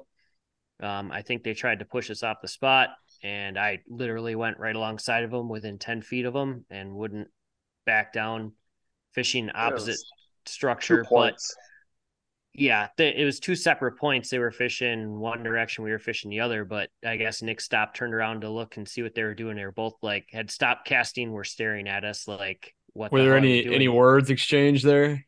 Not a word. I no, I wasn't gonna Good. even acknowledge. I wasn't even gonna acknowledge that they were there. So my question to you guys is how many boats do you think were filtering through this and do you think that more boats started showing up as the tournament progressed because they saw you guys up on stage day 2 recognize what was going on and started to kind of chase a little bit Mm, no, I don't think so. I remember seeing the same boats throughout the weekend. Maybe there's one other boat that I don't remember seeing on Friday came in. Like Clayton's shaking his head yes. Saturday. Yeah, yeah. I think we definitely there was one boat that came in and uh explored it a little more than before. Maybe one other one. Uh, one in particular that m- maybe could have been following us a little bit. But one boat did actually stay away. I thought was going to be in there heavier. Um, a couple people that we know or whatever, and we you know been fishing with for a while. We've even stayed with them once, but they actually, I don't know if they gave us our space or if they just never Oh, had yeah. the same same success that we did fishing those spots prior to that. They figured all the fish were stung already. I'm not really sure, but um, it wasn't it wasn't too terrible. The boats that were in there were in there. They were in there to pound the same stuff that we were. To they were we were all going after kind of the same fish, and it seemed like they got fewer and fewer. Mhm. I do remember Max when you asked them in the morning, like, how you feeling? And I know Clayton, you responded with like, I don't know if that spot we got's gonna reload or not. I kind of like see it or in, in your eyes, hear it in your voice a little bit that you were like a little hesitant, like, uh, you know, I don't know, but like you're you stuck with your guns for sure. And I, it's honestly exactly what Max and I would have done. I love I I hate leaving fish to find fish. But was there a moment are so on Sunday? fish. Was that right? I, especially if you start side imaging them again. Like that- if you're only going like after telltale? Oh, sorry. I say if you're only going after a few fish, then yeah, I would probably split off. But for how much we were seeing, because normally we'd see either side imaging or a physical follow every time through this one area. But it Mhm. got to the point we didn't see anything then. And do you think that was like the point where you're like, uh oh, we gotta leave, or was it like, di- and and did you maybe, or like how much time did you give it? So I'd I would say- like to um this is one thing that I feel like I could maybe work on myself or get better at and and we just need to probably spend more time on a body water like that and figure things out differently but I think a lot of those boats that we were fishing next to they vacated all at a certain time and I believe you guys Gus and Max said that you know at a certain time on Sunday you saw a wave of boats heading from west to east and uh that's about the time when I was starting to think or I was definitely having second thoughts of "Ah, do we abandon this? Do we make a run? We had a couple other spots east that you know we could have checked out or everyone vacated. This is our chance to have the whole area to ourselves. These fish that were here decide to turn on you know we stay here and uh you know So it could light up. It could light up for us. I you know what do you do? I Timing. Senates knew exactly what to do because that's his body of water and he knew what those fish where they were going to go and where they needed to go. I had, you know, we didn't really know for sure. It would have been a shot in the dark either way. And we chose to, like you said, stay on fish or where fish were rather than go look for new ones. And who knows, we didn't do any exploring during the tournament. So we had no idea who was fishing what, who was catching fish where, and what fish that we had seen maybe pre fishing were going to be burned or gone. And, Right. you know, I don't know what to do. Like, it's such a tough call. I, it is it's impossible. That's where the luck. I I think that's where the luck element comes in. If you you know, it, it's either luck or it's like luck mixed with like gut feelings. I think where you you got to make a decision, you stick with it, and you just got to wear the results of whatever decision that you make. It And comes I down think- to like knowledge of the water and the presentation you're doing. Yeah, I mean, there's definitely a knowledge aspect, but I I think like with what Clayton's saying is like you guys knew you were on fish, and then you realized, like when you were saying, you know, both started to vacate. I could 100% understand where you're at. Like, okay, now we have the spot to ourselves. If if these fish turn on here, we're in a golden, we're like the golden goose position. Like we have full pick of the litter on any of these fish, or they have turned off or vacated or completely shut down and we do need to make a move. We have two and a half three hours left. We got to make something out of nothing here. It's it's nearly an impossible i made the right decision until you catch the fish right? Like you guys stay on that spot. You get one or two more to go. You guys feel like geniuses. You make a move across the lake. You go fish a spot you pre-fish and you catch one. You feel like a genius. I mean it's just you just don't it's like what jeremy said musky fishing sucks. Musky fishing sucks. Oh my god, I'm the best musky fisherman in the world when when things actually pan out. Like it that's that's what it is. I mean, it just you know it's impossible to make those calls like but but you can and you're going to roll the dice every once in a while and sometimes i feel like it's going to pay off and sometimes it just it doesn't work you know and that's just it is what it is I agree. 100%. Hundred percent. But i mean like it like you're talking about gus like changing patterns and stuff. I mean i feel like madison was the only time i mean i guess cave run i'm sure you felt pretty smart catching some fish by yourself. I'd imagine jigging and whatnot but i feel like madison was you know like the first time where we really were like wow we did something cool because you know you caught that fish on the first day on a 10 inch monster tube and the weather completely shifted. Like a 180 degree turn from 80 degrees in sun, you know, pontoon boats, jet skis, and wakeboard boats to Sunday being No being win. yeah, no wind to Sunday being blowing 25, 30 miles an hour. Uh, is about as cold as it can be in June and um, you know, raining. And we decided to completely switch up and we didn't really switch spots per se as much, but we did push in shallower and completely change presentations. And it was like that was a total gamble. Like we could have just caught 15 pike and been done with it. But you know, it worked out. And if it didn't, we would have felt like idiots for throwing five inch twitch baits. Yeah, I I agree. I'm trying to think back on the on the cave run thing. I don't. That was that might have been dumb luck, but um, I, sorry, I. It's not um, dumb luck when it works. Mm-mm. It's not luck when it. Yeah, no, I mean that is not dumb luck. What you were doing, that was genius. somehow Yeah, it was. I I mean that goes back to the gut feeling. I think I said it way back at. God, this might be our second. It was probably our second podcast ever when Cave Run, maybe the first actually. I think Cave Run might have been the first, potentially. Um, Cave run preview and then the results or something. One and two. yeah, something like that. And I had, I think, just the gut feeling because Nick and Clayton, you guys stayed with me. I was pretty down bad after pre fishing. I know you guys were on them. I saw you guys once pre fishing, which I later found out I rolled up on you guys immediately after you caught a fish without Oh, even yeah, that was knowing 'cause you had hilarious. everything stowed away. And I roll up to the spot and I'm like, oh, this spot looks Hey, kind of good. And you guys are just standing there like, hey, yeah, it's, you know, it's all right. It's all right. and, Okay. uh, I remember that was hilarious. that was so funny. And then during the tournament, when I'm sitting there jigging, and then I find out that the barbers come by, and then you guys come by, and all of a sudden I'm like, oh, I'm actually in like the right area for once. Finally, it felt like I was doing something kind of correct. I don't know. Ah, I really like that body of water. I'm I- excited for next year. I Um, think real, I do too. Real, real quick, Gus, I, I do want to touch on this because I'm, I'm I don't know if people care or interested, but um, I do want to kind of touch on the fact that you know, like we're all so we're all staying at a cabin together. It's you know me and Gus, Clayton and Nick, Jeremy and Trevor. At Vermilion, we had another two people with us, Amanda and Nicole. Like, you guys just all want to talk about kind of like the dichotomy of like you know, we're all in this cabin together.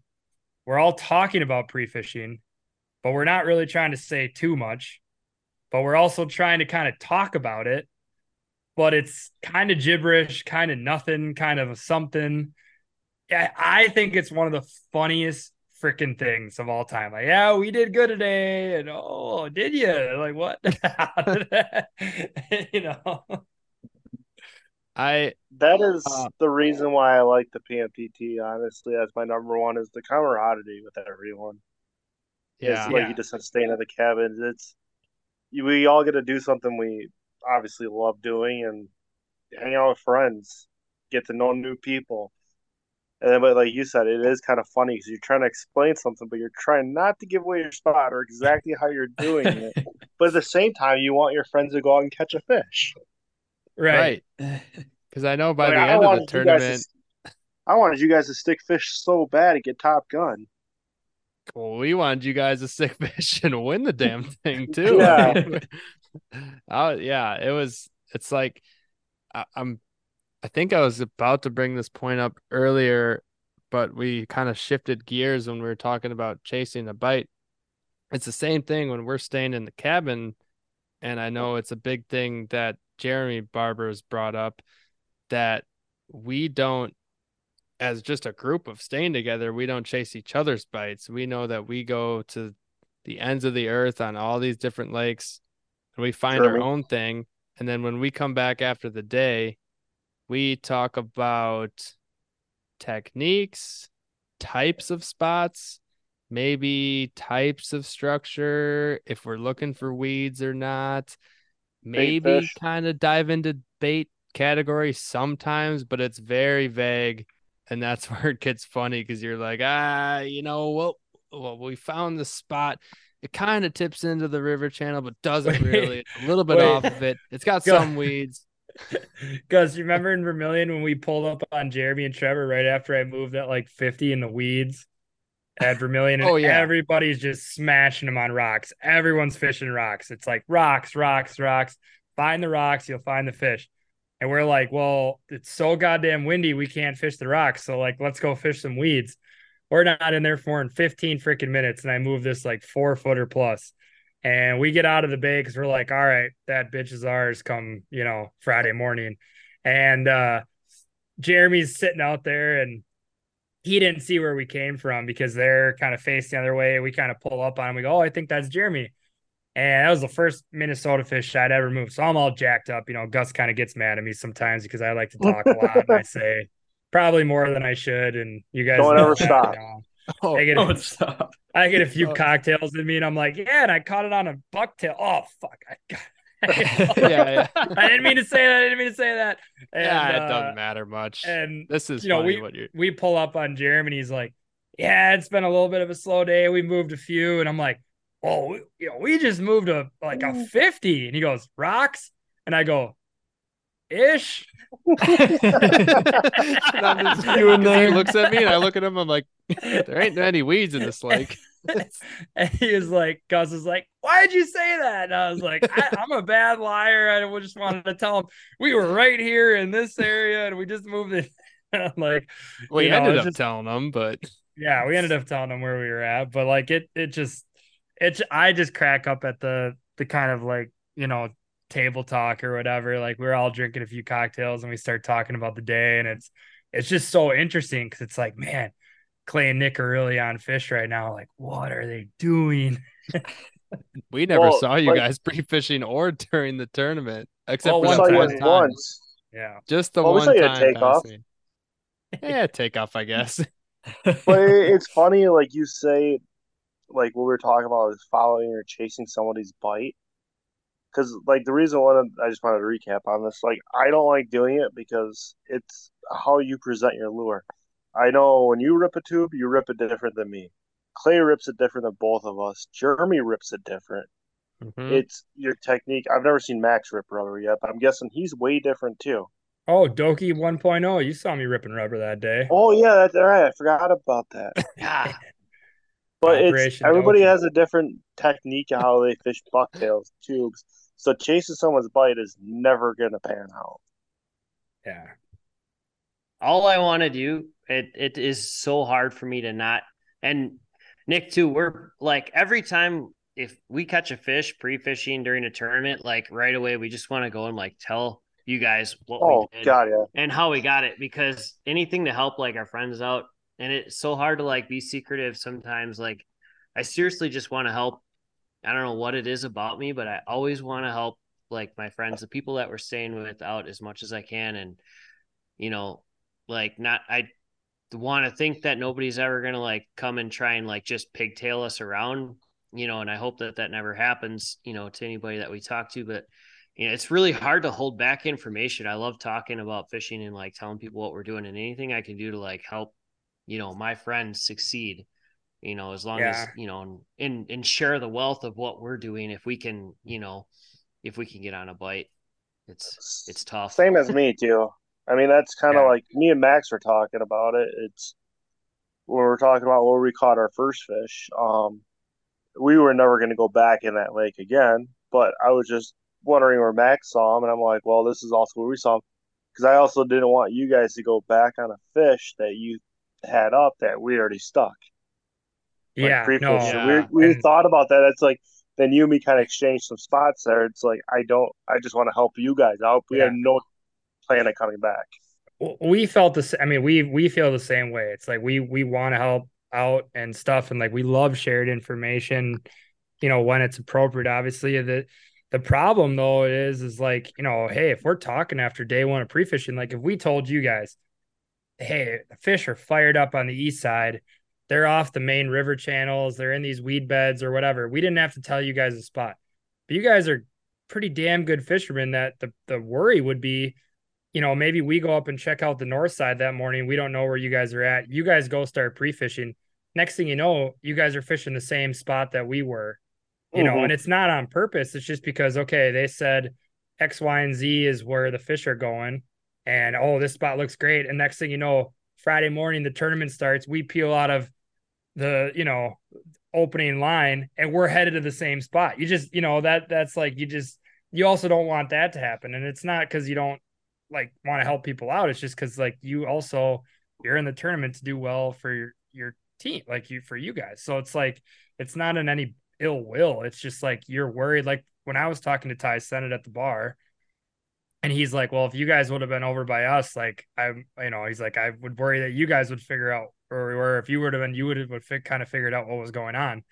That obviously made us feel very good because I don't maybe believe that, but like there is a chance that if we didn't just completely X nay that side of the lake, maybe we could have figured something out better than what we had. But Gus, sorry, I, I know that you had something. Uh no, that's okay. I was just gonna add to I gotta think back now. It was I think Clayton, you might have said it, and I know Jeremy said it. It's the part of pre-fishing when we're talking to each other where we and as a group we all love to share information. I mean, it's I think by the end of every tournament we just start kind of pretty much sharing what we caught them on and we don't always go into spots or anything crazy like that, but sometimes we do. But it's like if we do end up telling somebody else a spot, it's not that we think like, oh shit, they're gonna go chase that spot. They're gonna go just like steal our spot. It's like gonna mess with their mind because our three groups we're Yeah. actually all very good at finding our own bite. And if we start to tell somebody else about a completely different one, it'll throw us off. Like that's and that that's and the it big did thing. throw us off at the chip because you guys didn't say where you're catching fish, but it was pretty evident just from everybody else, you know, that did catch fish and you guys not seeing you guys. We knew you weren't where we were. That's for damn sure. So that was it, like Gus just said, it was totally messing with our minds. Like we, because we knew, like we talked about it in our last pod. We said there was a party going on, and we were not invited because You're we- always invited. we we could have, we, but we, we could have been invited if we would have opened up our mailbox and decided Yeah, to look through our envelopes, but we decided not to and decided to go to try to make our own party and nobody showed up. Not a single person. At least you guys had each other. Yeah, kind of. I guess. Yeah, not a very fun party at sometimes. Sometimes It was a fun, but very depressing party until about three fifteen on Saturday. Well, that also leads me like this. I um, so like when you tournament fish, it's there could be like two of the best tournament, two of the best tournament anglers, two of the best fishermen in the world. If they're together, sometimes they're not going to do the greatest. I think you really have to compliment your partner, or you guys got to be able to work together. And I know you and Gus do. Me and Clay, I think, compliment each other, or just kind of watch each other how they're working baits and do something completely different at times because we mm-hmm. have two different styles of fishing. I, I mean, I s- talked about it on the last one. I the the fish we caught on Saturday. I told Gus, I said, listen to your gut. You tell me where you want to go for our last hour and a half. That's all we have here to make this happen. Pick out a spot. I trust you.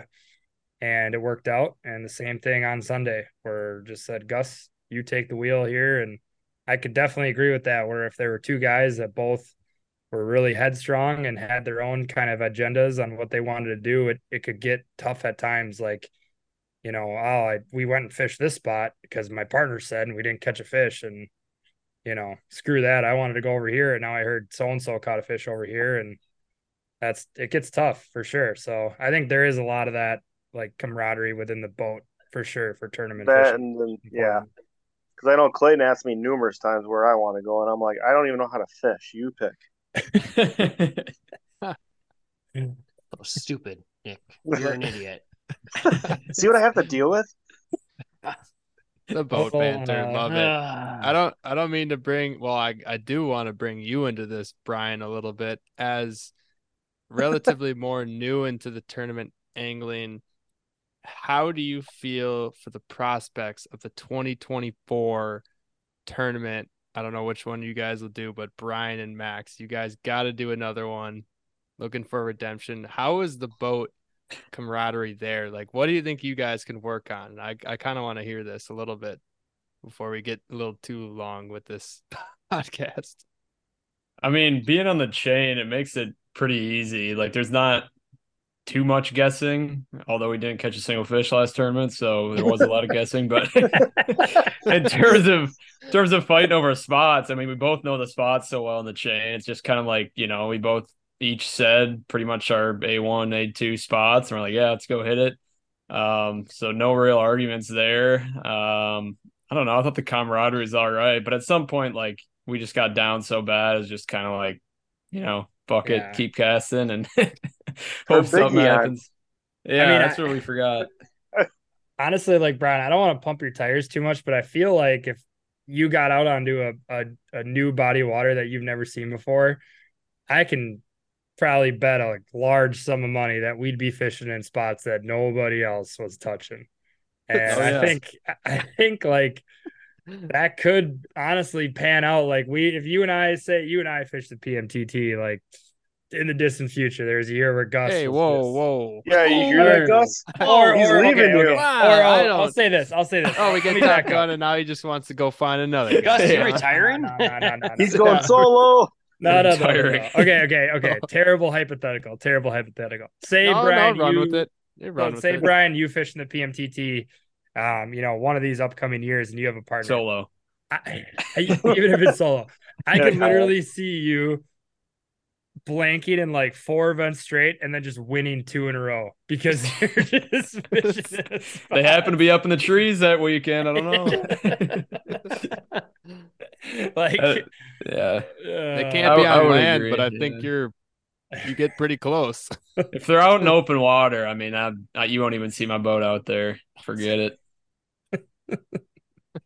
Brian, have you ever even fin- fished bait or like open water, deep structure? I I hear you I don't. I have, hear yeah, you yeah. don't really like to too much, but It's just been a joke with these guys forever because I'm always kind of nudging them closer in. But Gus has pulled my leg enough to get me out into the deeper water in the last couple of years. So I Done a good if you amount of if you can't pitch it over the hill into the next lake, you're not fishing tight enough.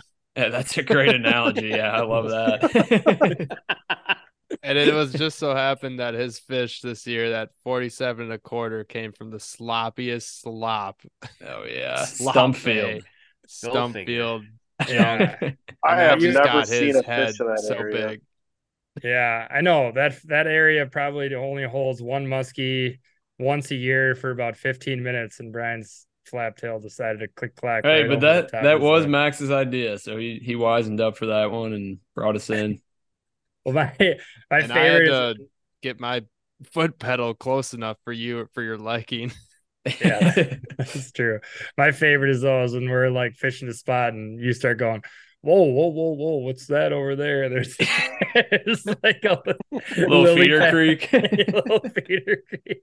You're like, dude, that's like, choked out for hundred yards. Like you can't even get a bait in there. Like, I don't know. I think I Ah. should be up in there. I don't know. I remember Brian. Was it uh, your first time ever fishing sandgrass last summer? Was it? Uh, yeah, I think that was a little maybe last summer. Yeah. Yeah, last summer, your first time ever fishing sandgrass. You caught like a forty-five. yeah. What's the problem? exactly. What's the problem? I guess he could do that solo. Yeah. No, it was going back to your question, Gus. It was a blast fishing with Brian. I I still think that weekend was really weird on the chain. I mean, we had Yeah. Clayton on after to talk through it because they did a whole hodgepodge of stuff too, trolled and um casted a little, mostly trolled, right, Clay? Yeah, mostly, except for the Yeah. last like hour and a half of the tournament. Those yeah, see, fish- see, yeah. Going back to Clayton's question for me, I, I like casting at bait in deeper water. Trolling's really where you lose me. We'll get you. yeah, I think still Brian has not been in the boat when we've caught a trolling fish. Caught That's one. making it tough. He's been in there when we've gotten a hit. well, Season's that's mainly because we just kind of, or I kind of just refuse to, and then we'll troll for like thirty minutes. Be like, all right, back to And casting. you'll just be like, "Yeah, all right, we're done, right?" I'll I'm start like, casting while we're "Ah." trolling. Yeah. you have done that actually. just out of protest. Um, but yeah, no, I'd love to get in the boat with Brian and fish another tournament. I I do, you know, whatever one comes on the chain again. Those are fun. I mean, fishing on the chain in tournaments, good time. I don't know. It's uh it's also very frustrating too. Because I don't know. We fished, I don't know how many spots, Brian? Probably 45 spots that we've caught muskie out of. yeah, And, uh, saw two fish or something. decided to Yeah. only see two fish in the first 20 minutes, and that was about it. Yeah, is what it is. what it is. Um, and you all right. guys, you guys must have been driving more than you were casting if you hit that many spots. Mm. oh, As fast as Might have been trolling. Yeah, we Might were at that point. We were flying around, man. We we we tried a lot as, as fast as we could in our little 16 foot Ranger. Right, uh, Clayton went Clayton went by us. We were standing still, had it full. Yeah, that, that was the best part of the tourney was leaving the starting line, bow position number one, and everybody's just just blowing by. Actually, for the PMTT, you guys are number one for the whole next year. Yeah, we either need a new engine or something. Otherwise, we're never gonna get to New the spot first. That's uh, that'll always be funny to me. It, I, yeah, you don't want to see me if I ever get a 200. I'm gonna be the cockiest mofo of all time. Start trying to race people and shit. Yeah. Yeah, where, you where are you going? I'll beat you there. slips. Race I'm not going to fish. slips. I just want to race you. Race for yeah, some Fast and Furious type shit. Tokyo Drift out there. And I'm actually watching the Fast and Furious right now. are you? no way. I did see a bass boat this past weekend drift. Max, remember when we were fishing near that tight river area and that one like drifted around a corner? Oh, We're he like, saw us and took a hard skirt skirt, and we're like, that boat's gonna just like torpedo itself. Like it cut so hard because they were like came around the corner going like I don't know, 70 between like two yeah, islands, 60, 70. and then tried to take a hard turn, and then they saw us, they're like, and just damn near flipped the boat. And Gus and I were like, these guys are idiots. Big time. Sorry, bass guys. All right, so let's just let's reel this back in real quick. Um, it's okay. Sunday obviously didn't pan out, but you ended the tournament four fish. Do you feel like And a walleye. and a walleye? Do you feel like redemption was had in a sense, or what? Like, what was the ending feeling? I mean, you took third in the freaking championship. That's an awesome accomplishment. I'm happy. Yeah, I felt I feel good about it. I guess redemption. I feel like we have more. I'm sure this isn't the last time we're going to fish it, and I feel like we have more learning to do, and we can potentially grow and do even better next time. Hopefully, but um, as far as the curse is finally ended, what a relief! And can't even explain, begin to explain to you how how much better we feel about that. But uh we're still only uh four for oh, 14. So we got some work to do yet to improve our odds out there. Oh man. Jeez. I felt pretty good about it. I mean, I always try to stay optimistic on the boat, anyways. But I don't know. Anytime we boat a fish during a tournament, let alone boat, this is the first time we ever got four during a tournament, and I look at it as a positive side. I mean, like I told Clay, I don't care really what happens. We gave it our all. We had a good time. We argued 100% of the time. It was a good time. That's awesome. Sounds fun. All right. Well, hell of an accomplishment, guys. I mean, yeah.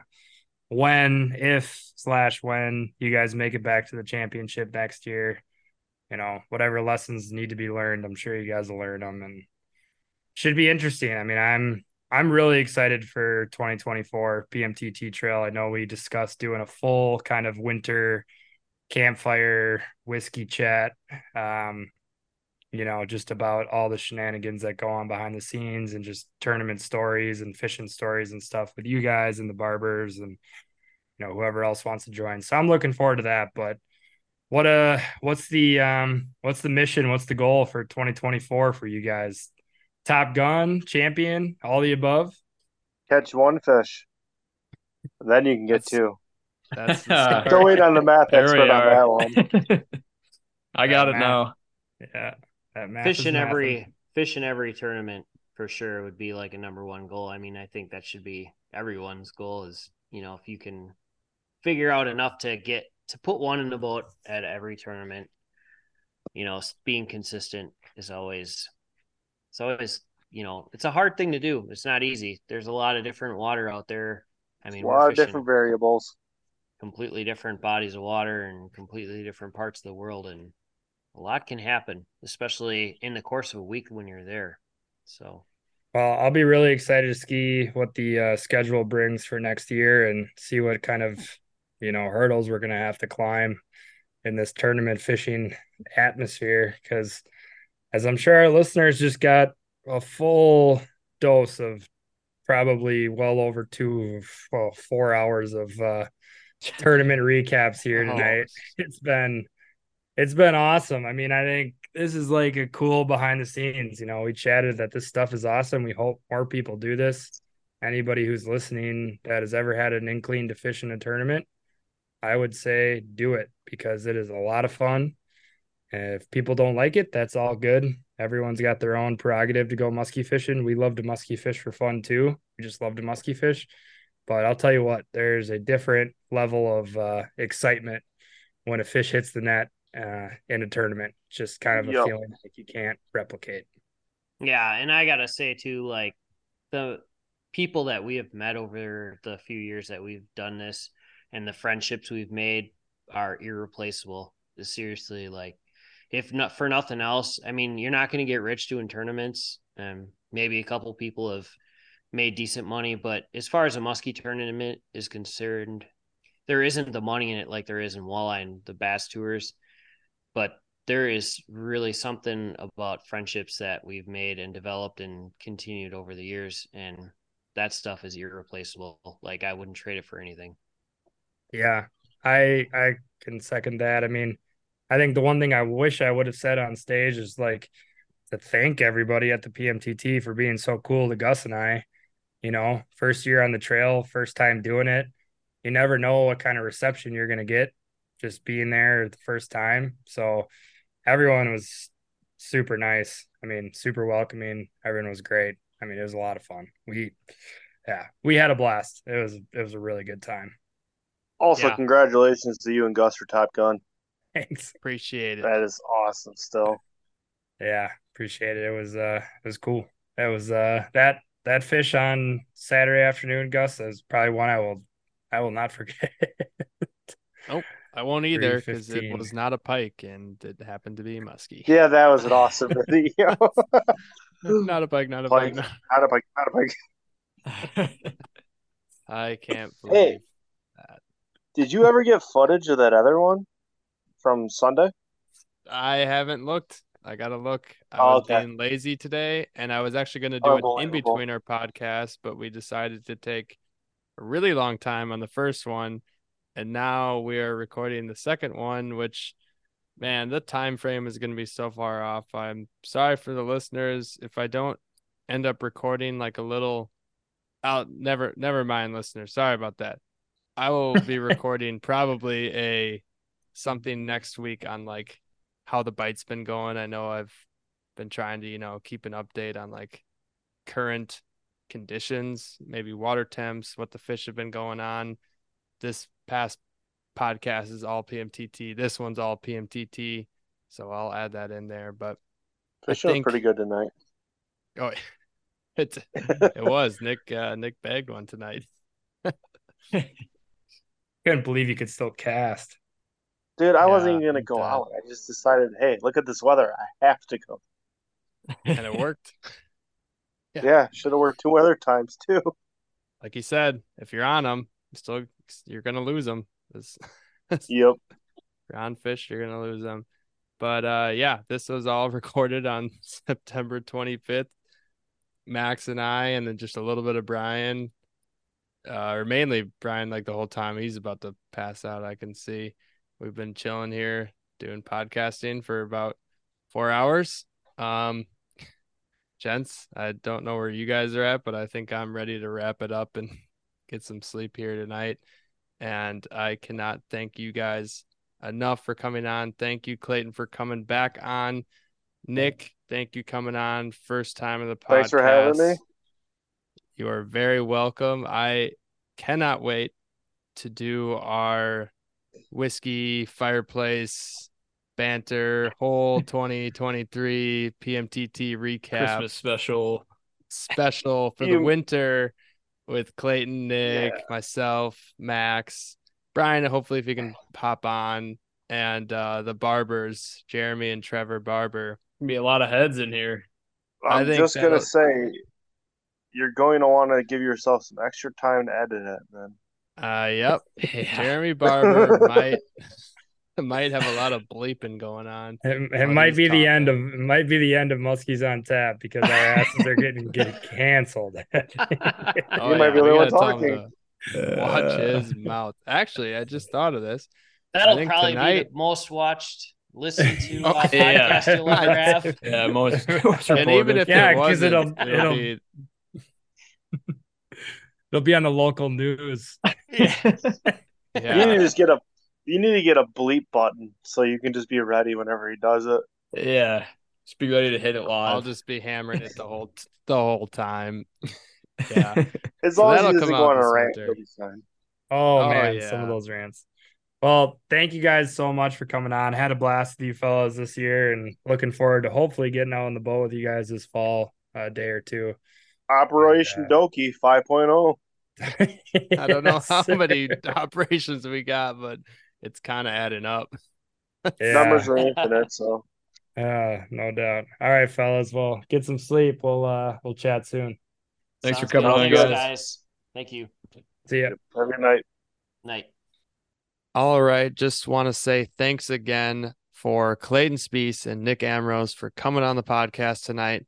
We had a great chat, kind of diving in a little bit deeper on their PMTT success, on getting third place in this year's championship at the Chippewa Flowage. So thanks again.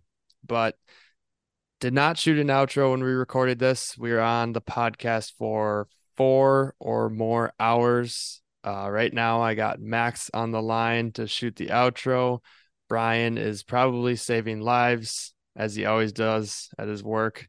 And uh, we'll, uh, yeah, we'll just kind of talk quick about uh, the fishing conditions, a merch update, and then we'll let everybody go. So, yeah. Yeah, he's definitely sa- he's definitely saved at least a few shoulders so far today. So Godspeed for for our guy. Um yeah, that was a fun night of podcasting. We pretty much went, I don't know what you said it was about 4 hours of um tournament talk. That was a uh that was a good time.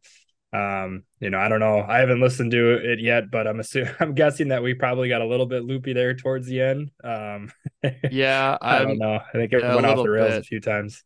a little bit. Nothing crazy, actually. I think it was all pretty in good order, honestly, for Okay. some of our podcasts. We have a we've had a few more like honestly the Q and A are the ones that get unhinged and like time just goes like crazy. So um Well, ho- hopefully you guys enjoyed that hearing a different perspective because as we've touched on a few times in these podcasts, like there's always bites going on and it was probably nice to hear a little bit of a, a perspective from a team that was actually on some fish, you know. So I agree there. Yeah, it's it's good to hear. Good to hear both perspectives. So, uh I sure. I guess what we can talk about really quick in this outro would be the current conditions. And when this podcast comes out, it's going to be finally the cold snap that we're looking for. Uh, today is October 4th, Wednesday, and it has been just uber hot out, and the bite has been extremely tough. Been able to get a few on suckers, which has been pretty awesome.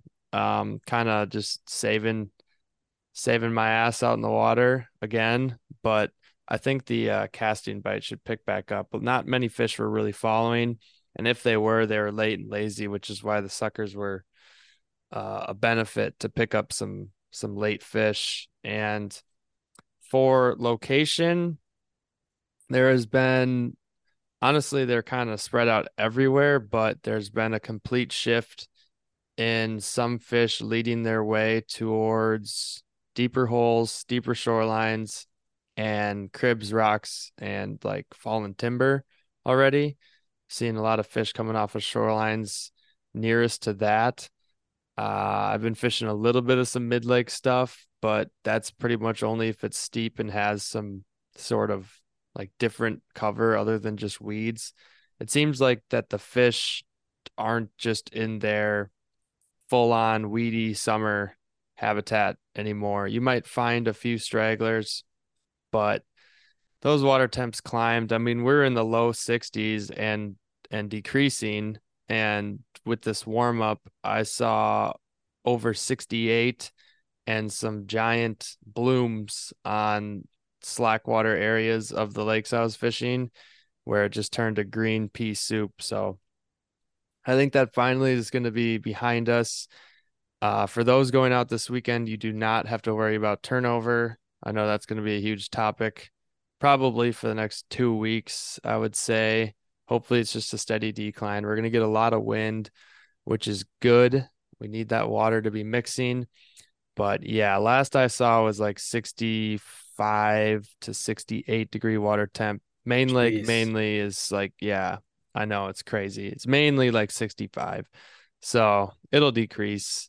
Um, probably not super rapidly until more towards the end of like middle to end of the weekend when we get the really cold nights.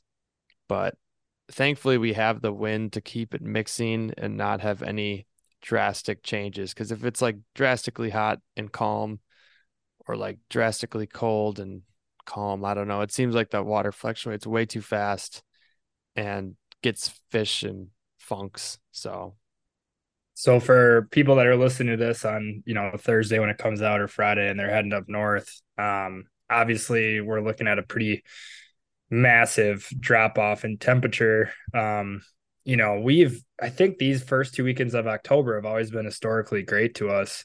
Uh, but we've kind of gotten it done in a few different ways. Um, but what what do you kind of feel like what's your gut feeling on, you know, how how this weather is going to affect their moods as far as bitey bitiness.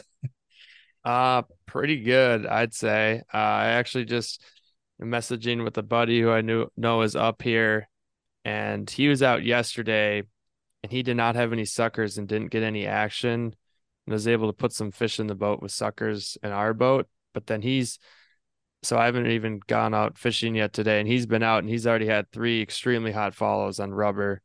So hmm. I was gonna say that I think rubber should be a pretty uh, significant uh, lure to go. Okay. For casting on the weekend, uh, I'd probably. Uh, I don't know. I don't like being preferential with the with the rubber, but I'm probably going to be rigging up Medusas maybe more than Bull Dawgs yet to get a little hang. I think once it's post turnover, we're going to be hopping Bull Dawgs probably a lot more, but I think the Suicks are going to shine. That that bait has been getting a lot of looks lately, and a and actually multiple lost fish, unfortunately. But I wouldn't overlook blades either. Um, we just raised a very large fish yesterday, uh, Tuesday the third, on a willow bladed bucktail with a very small uh bucktail hair skirt on it. So if they're not fire if if you don't either a like to use rubber or large baits and you're mainly a bucktail fisherman and you're not seeing stuff on your traditional lures, I would definitely try a willow bladed bucktail in larger That's- blade size. That's always done good in the fall for some reason. I, I don't know why, but those willow blades have always shined They get the deeper. fall. They get deeper in the water Yeah. column. So I think that's the That key. makes sense. and you can slow them down and and still uh, pump them through weeds if you're fishing weeds or just slow roll them and they'll end up getting multiple feet down if you're going over rocks or cribs or something something like that because the fish are still higher up in the water column i mean the sucker fish that we're getting if they're boat side i'm sure it's from a late follow but if sometimes if it's that back sucker we're only i'm only keeping it at like the visibility line or higher honestly. Some of the times i've only been keeping it like three to five ish feet down you know about 30 to 50 feet back from the boat. So that's kind of that's getting it done. And i suspect that will continue for this pre-turnover bite. And i think the weather's only going to help Yeah, another nice uh, tiger you got the other day on some warmer fall conditions. I, I don't know what it is about that bite, but that's been now a handful of years in a row where we've gotten a big tiger on a warmer fall day on a sucker earlier in the fall. So yeah, and just as I don't know what that reasoning is, but No, but I don't know either. But just as tigers like to be tigers, that fish came nowhere near a moon phase and nothing was going on and it was just out of the blue. So that was that was pretty cool. That was nice to see another large tiger hit the net. But I think that's it for the bite. Overall, I'd just say lucky for the people going up this weekend instead of last weekend because you're you're favored with a lot better weather. I know there's a little bit of good weather this past weekend. Unfortunately, I didn't fish the entire time, and some of the times I did, I was solo, and I tried. Max, I let you know on this uh, that absolute trophy clear body of water I went solo on, never been to before yeah, and I pulled a Jeremy and I I mean my tracks cover that entire lake and it's not a small lake. So that's good. on- So- I mean, sounds like you found some fish there. You didn't catch one, but you you know, sounds but- like you had a few moving, moving. yeah. I tried I looked everywhere. I did a lot of driving, I did a lot of trolling, I did some casting. Um, when I was trolling with with uh, having the side image going and live scope out, I think I contacted probably eight to ten different fish. You know, some of them ended up being the same. I guess somewhere around eight. Yeah, and I don't think some of them were small. So they were hanging out in some somewhat predictable areas, but ended up all being actually in pretty much one spot, which is pretty nuts. Even though I went around the entire lake. Yeah, well, they like to pack up this time of year. I'm I'm excited. I, I get to get up there, um, as you know, fish with you and our our uncle who's coming over from Colorado for a few days and doing some fishing. So I'm I'm real curious to see kind of how this weekend goes with the big time cold snap. I mean, I feel like it could fire off in a, in a big way, but I'll be curious to see where those fish are staging. You know, we're still in the pre turnover phase, but with this cold weather, you know, if if they're going to start to push out and you know, I'll just be curious to kind of see see what we end up doing. And I mean, I'm I know we'll we'll hopefully figure something out, but um, just kind of wait and see what that that is, I guess. Yep. Yep. We'll see what that is and we'll let everybody know how it goes the next week on the podcast. So I think we can move on then to uh last couple updates. Sure. Uh, what's the status on this the merch? The merch is going smoothly for the fact that we have it in as we let you guys all know.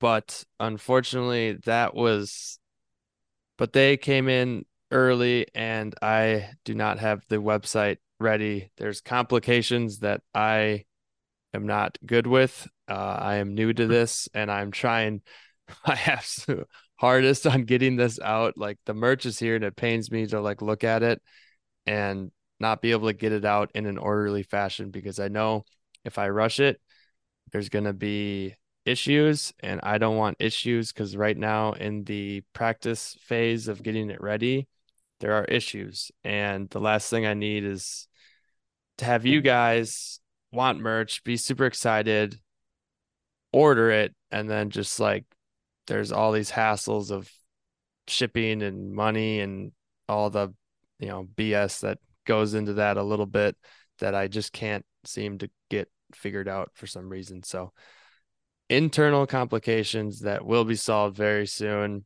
Just keep a lookout on our Instagram, Muskies on Tap, and we'll 100% say it on the podcast, you know, of the week that it comes out that we'll we'll say like when it's ready to go and when it's up on the website and in stock and available to order. And that's that's on your guide page, right? Sugsfishing.com. Yep, that's on my uh, guide service page, which is www.sugsfishing.com. Uh, you can actually check out some of the photos and descriptions as we speak right now. And yeah, we'll just see how it goes and and if it's a hit, we'll order some more and maybe think of some uh some uh, new new options for you guys out there if you want to let us know what you're looking for. Right now we just have the pint glasses, stickers, and hoodies. So let us know if you want other things, if people are looking for hats, t-shirts, I don't know, anything like that, or maybe koozies. I know I, I totally sure. blanked on that. I was gonna get koozies for this first run, but that might be in the future. Yeah, yeah, we'll we'll get better, you know, as we kind of move along with this stuff and learning um kind of everything. We've we like you said, we've not done stuff like this in the past, so it's just been a big learning process. Um but uh hey, real quick, shout out to Joel Blessing um for winning our giveaway. So yep. he's getting a nice uh Muskies on tap sweatshirt sent him down in uh in uh, Florida. So hopefully he'll get to enjoy that sweatshirt for a few months out of the year.